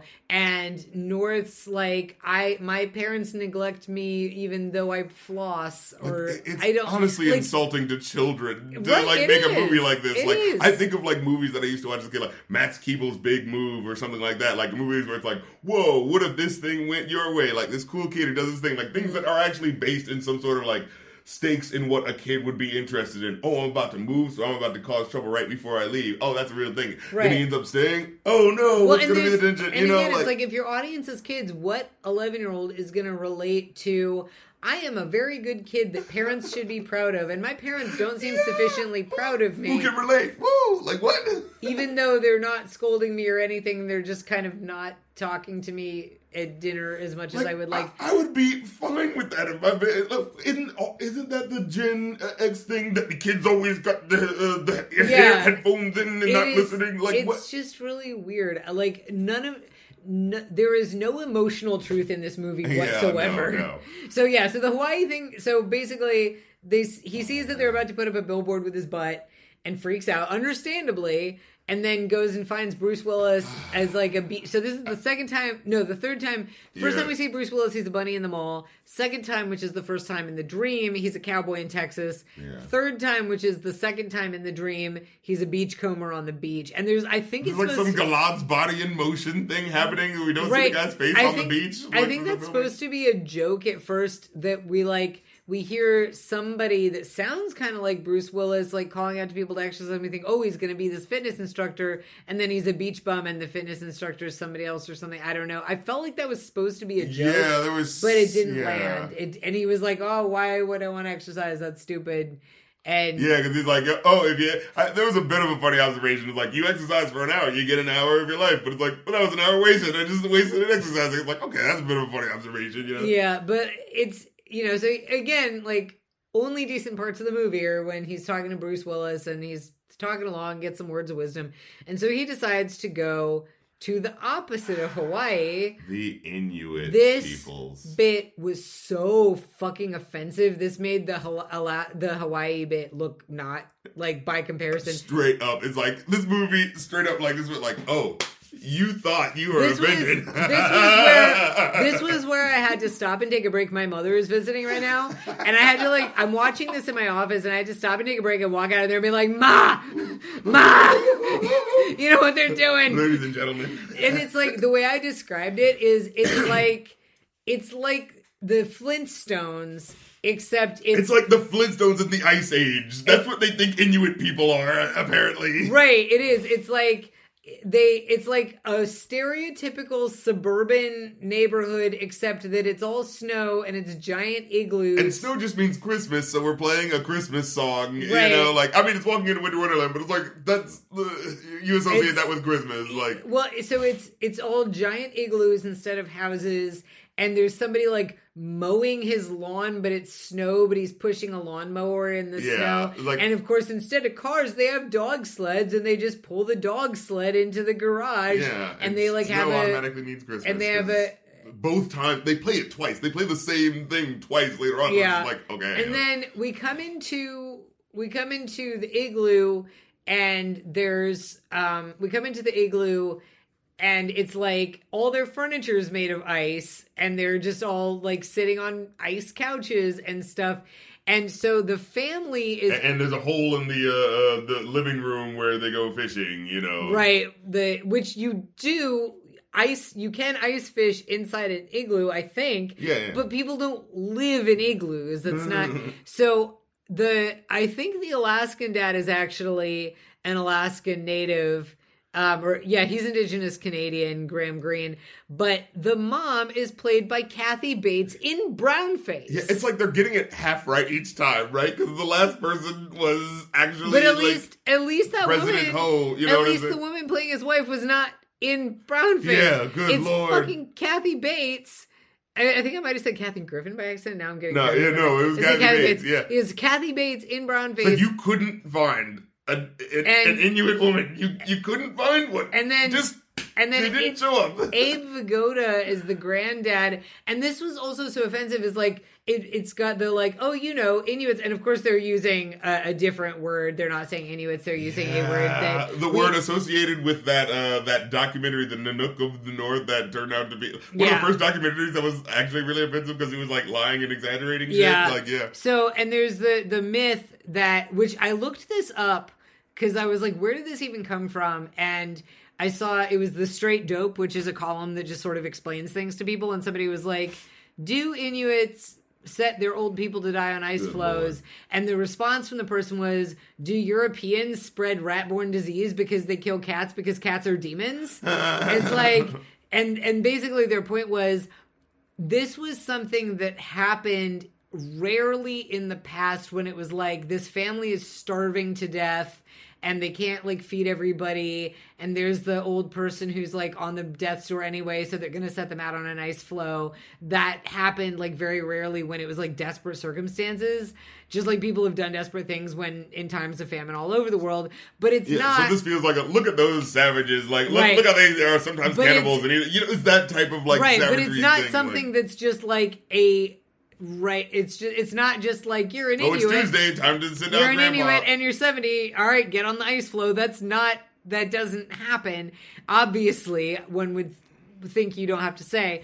Um Yeah. and and it's played for laughs and it's like that's a really harmful ethnic stereotype. Like that is you're saying these are people who murder their old folks as a matter of course. That is like really harmful that is a that's not just like that's going old school. Like these African people are savages, and they they're uh, they eat their you know um what's what's the thing uh they're cannibals and that sort of thing. Oh, like yeah. it goes back to that type right of it's like you're, basic you're shit. where you're like, accusing people of, of you're accusing a group of people of a practice that is objectively horrible when presented in that way Yeah, and, and um, and, and so like, uh, what is it? It- Like presenting it with the casualness of being like, oh, lemmings jump off the hills because they're stupid. Right. You know what I'm saying? Like that yeah type of shit. and and they I mean, have a lie too. yeah and so they have the abe vigoda's character because it's like oh I hate this too. They milk these cheap ass points that they try to milk, where it's just like, oh, before Granddad dies, he tries to get you know get some wisdom out of him because North really likes old people, I guess. I don't Yeah. know. And it's like, so I'm talking to you, and it's kind of montaged or something like that. But they're like, well, if there's something you got to do, Abe Pagoda, I'm Abe Pagoda as an Inuit. Uh, yeah also also not an inuit um but yeah they they get to and this is like one of those again my brain just can't stop going how how could this have worked if it weren't presenting inuits if it weren't presenting a disgustingly hateful racist stereotype of inuits? The scene with richard belzer um as I was just like, yeah, come on, everybody moving on. And then the thing is, everyone's everything's supposed to be made out of ice, except when they get on the ice floe thing, there's a TV that's just a TV that's not hooked up to anything because it's just for this dumbass, cheap ass gag. right like, the, the, the ice floes have easy chairs and televisions for the old people when they're going they, up to the die props department But, ran like- out of uh, Flintstone ice level shit And- to make it. right and richard richard belzer is just sitting there playing i don't even know what to- playing the Blair he always plays with the guy who's like blase and like, all right, come on, guys, he's, who cares? he's Eh. ushering everybody on and kind of hurrying them along and the thing is like if this were not again if this were not like a hateful ethnic stereotype if this was like some fantasy world you know where it was just like oh and these people like kill their old people as Like- a like- matter of course and here's the guy who's just like ushering them all you know and it weren't any reference to a real world ethnic stereotype this could have been funny This feels But- like it, like if Mel Brooks was doing it, like it, uh, like a Blazing Saddles, where it's Mm-hmm. just like, oh, these Native Americans are actually talking Jewish because, like, oh, well, I'm not putting a joke on Native Americans. I'm joking that I'm playing this character so Jewishly that it's like the It's joke like, is itself. So yeah. me, who is obviously not that like obviously they're indigenous Jews, but like you know, Right, right. but that but the like Yiddish like I'm obviously not native. yeah, yeah, they're darker than us. Yeah. So um, yeah. So it's it's it's just really hateful, and then um, And oh, I do the like again. There's just small exchanges where like he gets in. Um, North gets in front of the uh, the thing that's what do you call this thing? The, the sled, basically. Yeah, the with dog sled. Oh, sled. And- yeah, that's the other thing. Is it's like okay, so they have the dog sled, which at least is like an Alaskan and Canadian thing, and then they get on a horse-drawn sleigh that looks With, like, something out of like yeah. a German fairy tale. It's like yeah. It- it's like Not this- everything in I like they're stereotyping like cultures, but they're also just stereotyping like you like- know ice. It's like Christmas and you right. know, It's like what, why are they on a like that? Literally looks like something out of like a German fairy tale. It's not. um, but yeah, um, what is it? So he has a funny little exchange where like North gets in the front and he turns over and he sees you know because he's got the heavy like park on or whatever, and it doesn't say that's that's word for a park, Yeah, right? yeah. yeah. And he turns over and he's like. Oh my God, it's you! And Bruce Willis just goes, "No, it's not." Like, Yeah. I thought that was That- funny. yeah, Just that- denial. That was pretty funny. So he finds out that basically because of the unending summer daytime in Alaska, yeah. That he's act- lost a whole bunch of time. Yeah. It's actually been weeks, um, and so he's got you know like eight days or something like there's that. all these bad time jokes. Right. Like I didn't watch. Uh, uh, uh, I only watched twelve times during the seventies or something like that. Yeah. like a like. so so he's got a very limited time to find his family now before the Labor Day deadline, and so we get this really quick montage. oh boy! And they just, just gets just like yeah, like more- pop, pop, pop. Let's It's just more and more racist. let's now, get these out of the here. one thing I thought was really funny was the French family. that that was at least a little something, but That- it was still such a basic joke. Like Well, I will say, like the fact, and I, w- I would not have known about the Jerry Lewis thing if it weren't for when we just watched Four Rooms and Quentin Tarantino has this whole monologue Ah, about Jerry right, Lewis being big in France. The the joke when he's with the French family is he's stuck between these two French people, and of course they're all wearing berets and smoking. and they all have But- mustaches. I think. Yeah, but they're laughing their asses off at the TV, and he keeps changing the channel, and every single channel is Jerry Lewis. Yeah. and I thought that was actually, and he like just looks horrified. Lighthearted enough. Like they're not I- making fun of their like you know. yeah, I thought They're not that saying they're baby eaters or something. right. Big fat bug faced baby eating O'Brien. I'm sorry. Oui. But you, you- like North, I don't know. Rob Reiner, you started with like sending the grandkids, uh, the grandpa off on the ice floe. Like that's Yeah. quite an accusation. It is, and then like this situation is like there's China, and of course he's Oh, like the Lord. new, the new, the new little white emperor with all the Chinese people Fucking- bowing and worshiping him. Oh, the last white emperor over here. Yeah, uh, and, and, and then they and then- say, and then the- the because there was a uh, the, the there was a Chinese uh, uh, person in the in the chat, and they said like you know when they said give him the emperor cut, uh, the, the, the person was like they chimed in and they're like um that's actually the eunuch haircut, and it's like they Oh. yeah they just went Thank with like you. oh doesn't it look silly that it's like Yeah. they just went with the silliest looking Yeah. one, you know what I mean? Thank you, thank you, chat person yeah, for yeah. Join the RC Yeah. uh, Discord. Yeah, we Um, watch movies and, and talk shit. Um, but yeah, and then oh lord, yeah. Then I wrote, I wrote like then to China. And I was like, oh my lord. Then then the Amish uh, Oh, with that the- quick scene where it's just like no electricity, get me out of The here. The Amish one was pretty dumb, although I feel pretty safe in saying probably not a whole lot of Amish people are going to watch that and get Yeah, offended the good thing it. is that they will not be offended you can make yeah. fun of Amish in movies as Yeah. much as you want. The only reason the Amish thing bothered me is that I'm uh, like a little bit of a language nerd, and it really irritated me that he kept using. vibe, Well, he kept saying art. Yeah, when- that's what it was. Yeah, yeah. when he said like you know this art so and so and it's like art is hitting me. thou art it is second person it is a second person verb Yeah. you wouldn't use it third person it was so stupid it was so dumb anyway so that one wasn't but, so but that was a that was a child glove hit. yeah, I don't know. The, the. Amish one wasn't racist; it was just stupid. But then the African one, Then like, I wrote, then the African, oh dear Lord, make it stop. I just wrote it's that like straight not only is it racist, but it's creepy. It's like it's what like is it- National Geographic level of just like, oh wow, really? It's- like, you know what makes me like so mad too is like people nowadays are like if you ever um mention to a child that um some people have penises then you're a groomer and you're a pedophile i don't know why i'm doing that voice for that but like that's you the know uh, uh,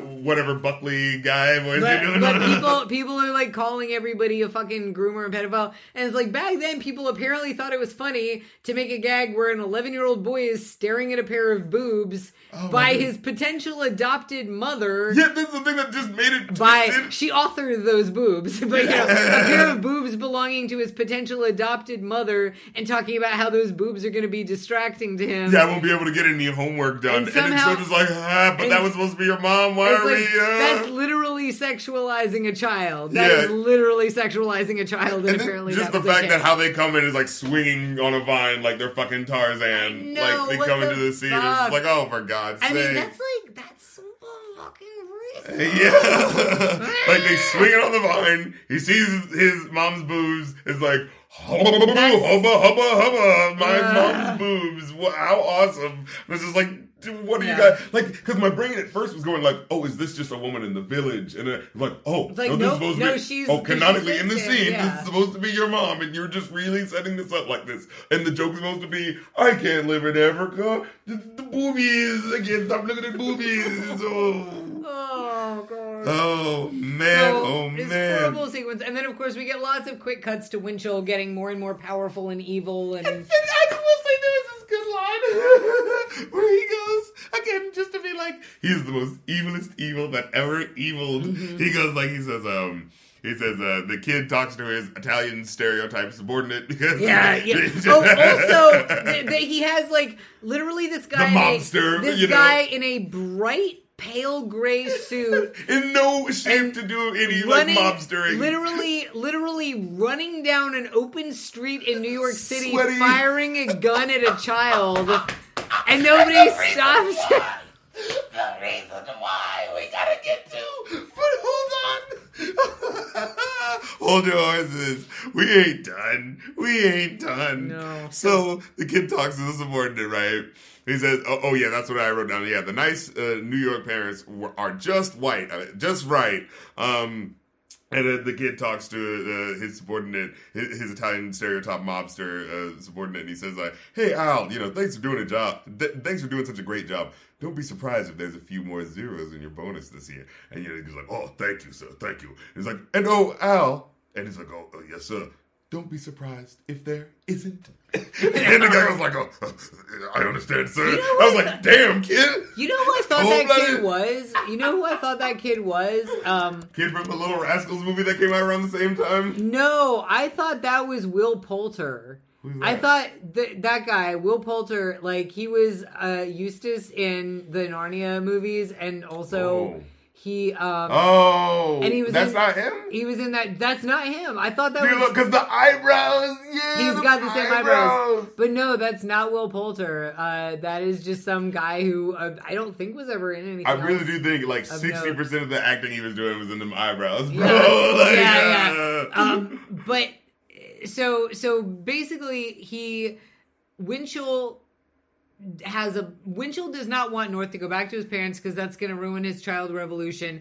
So he gets the parents who have come out of their coma. yeah. By the way, they just Oh, yeah. yeah, They just they just woke up and Yeah. they're totally fine and not brain damaged and, at all. and then uh, they get out of their thing and they walk out, and the the Italian mobster like is like, "Oh, come right this way," and then two other versions of them that look exactly the same walk in. And I did not understand what that was. I was like I trying, did like not. my the, my brain, I think, started leaking out of my ears at that point. No, like- I- I- I like, thought they- huh? I thought that was the- I don't even know. I guess it's like, oh, they I had to go back and I was like, is it supposed to be? me?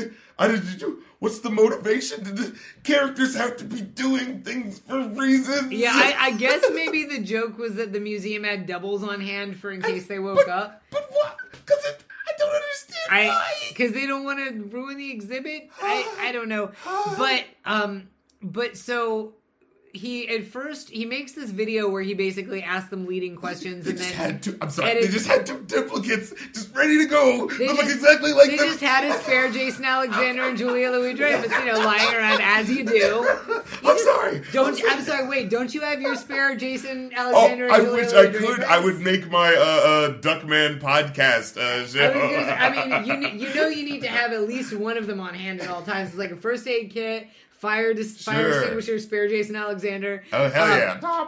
But, but so he makes this video where he asks them these questions and edit it and You edits thrust your pelvis. Uh, you thrust your pelvis. Uh, you thrust your pelvis. Uh, people That- who love uh, Duckman will. Yes, that was not. Sorry. Yeah. So, so he edits it and has it sent to North, where basically there's a woman off camera going, "Don't you want North back? No, he's not our child. We don't want you know." Oh no! Wait, is it like? Oh, don't you? Uh, it's like there's a. If you Oh, don't he- like the kid, there's a kid named them- Hugh that you would like. Go, you like him? "We don't want Hugh." And they say it it in such the specific way of like no one would say it like that, right? You wouldn't say like we don't want Hugh. They would say we don't want Hugh. We want our kid, but it's Yeah. edit- but they say it in a specific way so that when they edit it, it looks like we don't want Hugh. Yeah. With a video that they send to their son to Right. especially tell them right that they, they send hate it them. they send it to the they send it to north so he sees this video of his parents supposedly saying they don't want him and then um north and then so Je- this is where Jussie Smollett comes in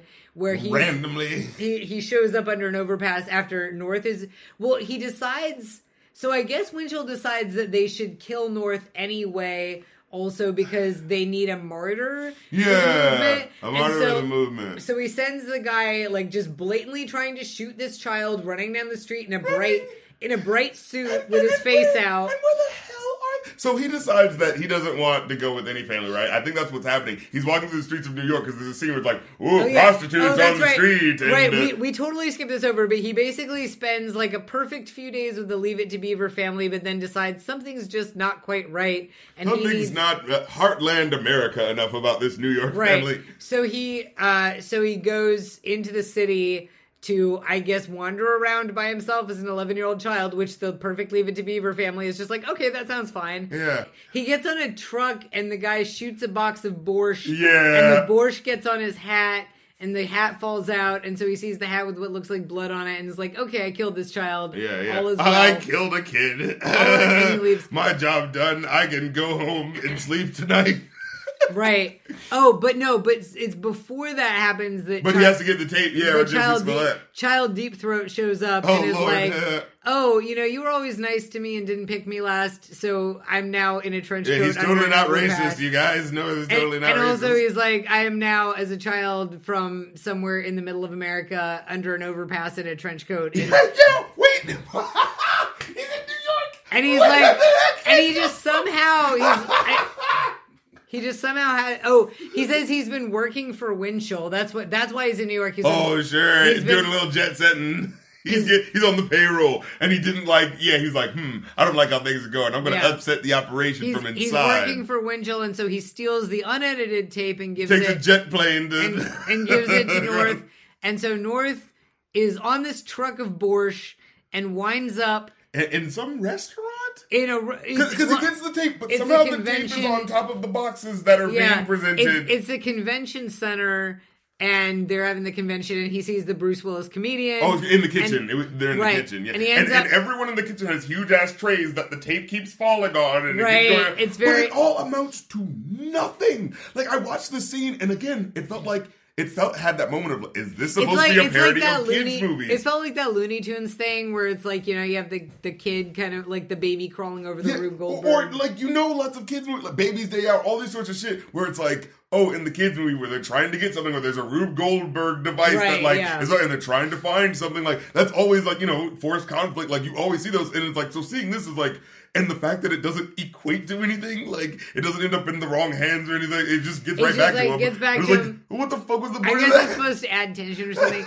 But he gets the tape back. He ends up in Bruce Willis's dressing room where he just happens to have just gotten a new VCR player. So they watch the tape and it's, you know, he sees the unedited with his parents saying, We miss you so much. We love you. We're sorry. We just want you back, blah, blah, blah. And he's like, Oh shit, better get back to my parents. And so then it's just the race against the clock. And he. And he races back. and he says, basically, they planned to kill the kid. And I was like, what? Blame it on the parents? Because the part where he goes like, well, what if the kid, uh, we can't let that happen. Well, you know, we're going to say the kid, uh, the parents killed their uh, killed their kid. And he says, well, these accidents can happen or something like that. Like he, it's again so much of this just doesn't make logical sense it's like the it's very tenuous logic holding this together so so north is like okay i gotta get back to my parents and winchell's trying to stop him because winchell figures out that it's borscht on the hat and he's not really dead and he winds up in a federal express truck also driven by bruce willis but then when he gets delivered in the morning it's a different driver yeah. and he's on the and he's And like what, what is up with that driver? It feels like there's a joke missing where he's like, he, he seems a little shook and like, you know, well, I like, think it's out just that he was carrying an eleven an eleven year old, probably like I don't know, ninety pounds. No, but he started whatever. talking about like, oh, there was some turbulence on the freeway and it kind of jackknifed and da da da. And I was like, what are they talking Oh, I about? think that was the joke that like Winchell was sending goons after them to like oh, destroy Oh, wow. the you know. But so he goes to his and this part just again makes no fucking sense. He goes to his house. His parents aren't there. oh god, this got me the biggest And- laugh in the movie. I couldn't believe it. Winchell's in there and But, but just the way he's like, he's running for his parents. Where are you, mom, dad? Where are you? And then he runs into the, like the kitchen, and then you see the camera pan, and Winchell has just been sitting perched on the like, waiting for who knows how long. yeah, Winchell's sitting in the kitchen. for the but, reveal. but then Winchell says something like. It sure would be a shame if you weren't in time to see your parents Yeah. at your secret spot. And it's just like, and he's saying How do you it. know the secret spot? Why are you perched up? Because Well- he's a kid, so he's like perched awkwardly up on top of the counter. Yeah, but it's also it's like what possible motivation does Winchell have for telling him where his parents Why are would he tell him? when Winch right? And it's like he's saying it in like a shitty way, but it's like yeah, but you literally like you could have just not told him, and then he definitely wouldn't have met them. Like, why would you? You're helping him. Why? And then it turns out to be this whole stupid freaking thing where he's running and his parents are there waiting for him, and the judge is there with a fucking clock, and it's counting down to noon, oh, and it's out of control. and the guy and the mobster guy is there with a gun. Because as North is running past one of the, so- the chairs, you see the mobster guy just been sitting there relaxing the whole time, like, oh, my time to shine. well, I guess that's the joke. So I guess that actually I answered my question. Winchell wants him to go so that he can be shot publicly. Yeah, In a mall? shot publicly in a mall, It's and like- he's gonna fucking he's gonna try to OJ it and blame it on the parents. Like what the fuck? Like It's like the dude's sitting right there. What, with what a happened to that Italian, uh, that uh, stereotypically Italian gentleman with the gun? Wait, right, it's like- throwing off his gloves. What happened to that Yeah. guy? So yeah, so so it's like the judge is sitting there with the clock ticking down to noon by the second, and North is like about to dive into his pants. Oh, and also there's this whole then, thing where then he had to get the ticket back because that was when all the kids attacked him. Remember? And I was like, he's running into because uh, Bruce Willis brings him to the airport. It's like, hey, I'll give you a ride, kid. And I'm like, he's running. Oh, into I the totally airport, forgot And they're like, you're supposed to be dead. And I remember like they're trying to do this, uh, you know, ch- cute little Oh, scene where it's just like, you're not live. You're supposed to be dead. I can't believe it myself. And then it's like. How the hell is this kid gonna get a ticket onto a plane? Like, Yeah, how is that kid gonna get a ticket onto a And yeah, we didn't even get into the airport sequence. That's why he ends up in a Federal Express truck. But so at the very end, you know, we've got this like very tense moment because also, and it's just more stupidity that's supposed to add tension. But like the dad goes to look for him, and the judge says, "Oh no, if you split, he has to be in all four arms of both." Yeah, parents." he like starts to go and then he just stops. It's like, okay, well, what the fuck was the point of that? I'll be the I'll be the the father in the movie who rescues his son so he can prove his love. Oh no, no, we don't have time to film that. Okay, Right. never mind. Well, and, and it's just, and so like you know, he's di- North and his parents are diving towards each other, and the guy and the mobster guy pulls out the gun like he's about to shoot him. The clock's about to run out of time, and then North wakes up and realizes it was all a dream, and he goes used to read Word Up magazine. and and goes and goes to his parents, and his parents are very nice and oh, we were worried about you. Let's get inside and have some dinner. oh man, the end. We loved God. you the whole time, son. And it's just like, again, the, the, there's no. If you wanted to make a movie about this kid's kind of ungrateful, his parents are like understandably a little distracted, but they clearly love him, and the kid is ungrateful and doesn't realize his parents love him, and he has this whole dream sequence, and then he realizes, like, okay, sure, but like, there is no emotional truth to this movie. There's no logic. It's it's just so fucking dumb and so bad. And I I didn't like I guess I don't pay enough attention to who directors are sometimes. I didn't realize this was the same guy who did fucking Spinal Tap and Princess Bride and like like wh- I don't yeah, I don't I don't know. I guess I think it was like he was trying to make a kids movie. He was trying to make a wackadoodle kids movie and just didn't know It's like he was halfway between making one because it fit like because there's a lot of curse words in this movie more than I Right, like expected. Said, he like- says asshole at the end. Like the kid does, and I was yeah, like, oh. like, yeah. There's a, and I don't know if it was just. I think like the rating system was a little different than. But by '94, I thought because I'm thinking about movies like I feel like the '80s is when this was still kind of like an issue. It was like, oh, Indiana Jones. Oh, do, we call this PG or PG-13? Yeah. There's no like nudity, and like, like, look, I mean, thing. I I say salty language in front of my kids sometimes. I'm not saying like, oh no, a child and the word asshole existing in the same movie.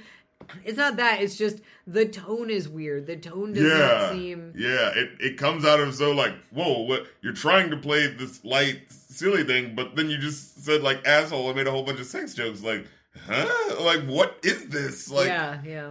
And it's like it, but it's not clever enough to be to feel even unintentionally like a sort of takedown of these movies because it just fails at doing that. Mm-hmm. Yeah. it fails at being cohesive in in, in anything as a um as a narrative, as a as a motivation for the characters, as like it is baffling. Like to uh, people that are like like this guy's made movies before.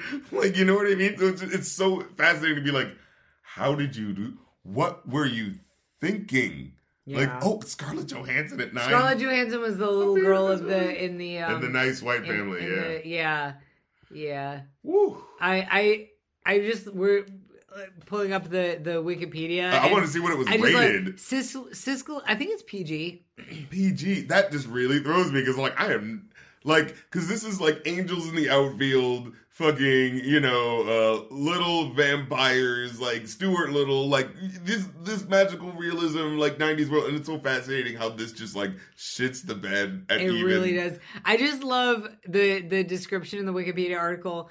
Roger Ebert seemed especially baffled by North, and um, and apparently Richard Belzer, who again is in this movie, um, and What? Rob Reiner's roast go- goaded him into reading some of the review out loud, and Reiner Oh. said, "Well, if you read between the lines, it's not really that bad."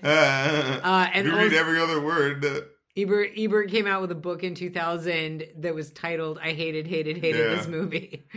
And uh, oh my god, writer Alan Zweibel described the review as embarrassing and hurtful.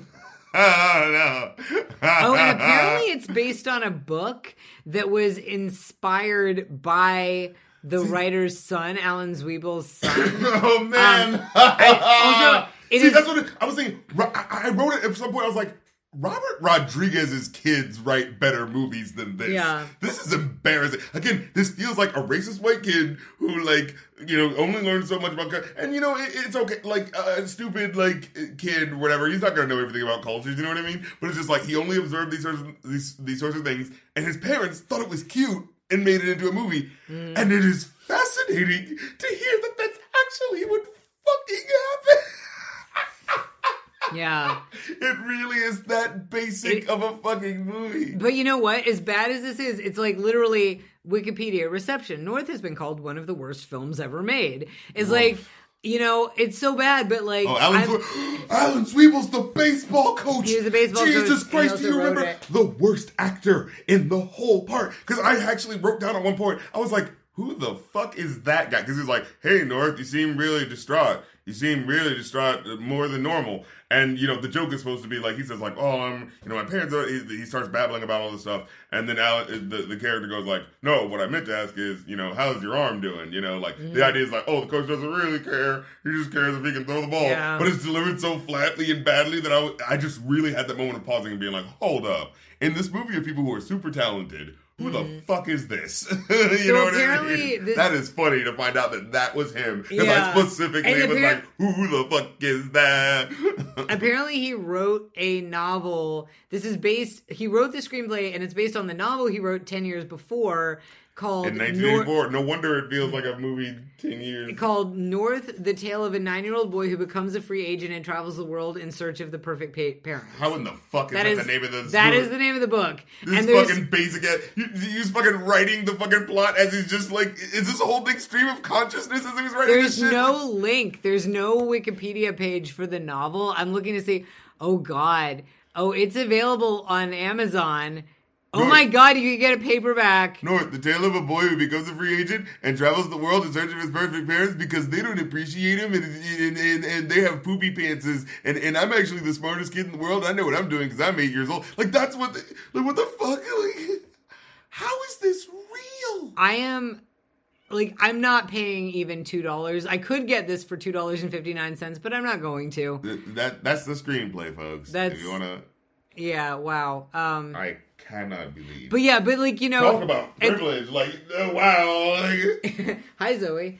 Um but yeah, but at the same time it's like, you know what? N- a bad movie makes me less angry if everybody knows it's bad. if, if I don't have to go like, oh come on, guys, don't right? You You know, it's like. And, and also at this point, this movie has been getting rightfully shat on. Yeah, there, there is no because you know sometimes there are bad movies where like you take a second glance and you're like, hmm. Like I, I've seen a lot of people do that with that that Tom Green movie. Uh, uh, uh, my bum is on your face. oh, but yeah, Uh, like, yeah, Freddie got Daddy, fingered. would you like some Yeah, yeah, yeah. And I remember at the time some being like, sausage? I remember even as a, Yeah. at the time as a kid being like, if, at best this is a dumb fun movie, but Yeah. you don't really. But I've heard a lot of people like talk about it being okay, and I'm like, well, okay. Yeah, but this movie is But just this is no. this. I feel like gets to. worse and worse as we get Yeah, further along. honestly, it's, and it's been It getting like milk. and it's been getting rightfully shot on for 28 years. So you know we're not breaking any ground here by saying it's bad, but Yeah, let it continue. it's very bad. Yeah, It's just fascinating to see how many talented people can like can't shine this turd because fucking Rob Reiner is.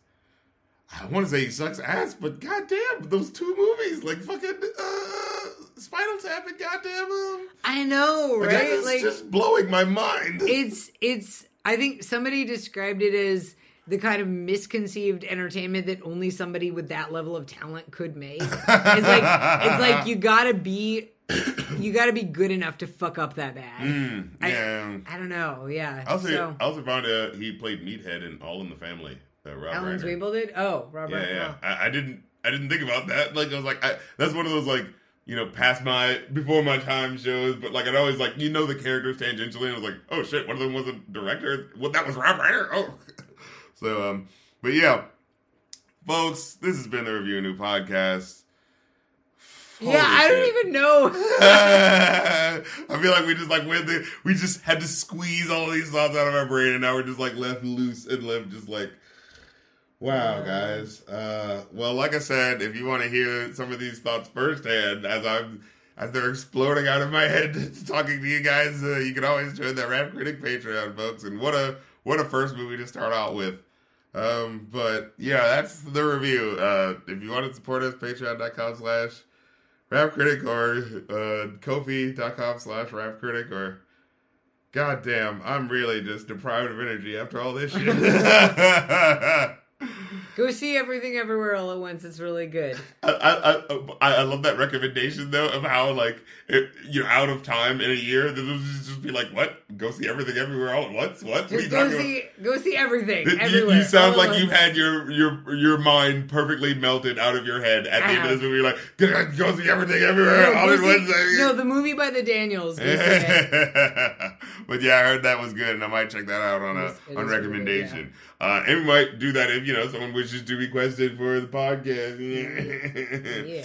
But uh, until then, this has been the Review a New Podcast. Thank you so much for listening. Uh, until next time, I guess we can just skip to the endings. I think I'll, I said Yeah, I all think of the, so, I think so. the stuff that, Yeah. that as for the internet monies. Um, but yeah, uh, until next time, I'm DJ I'm Evan. and. Da-na-na-na-na.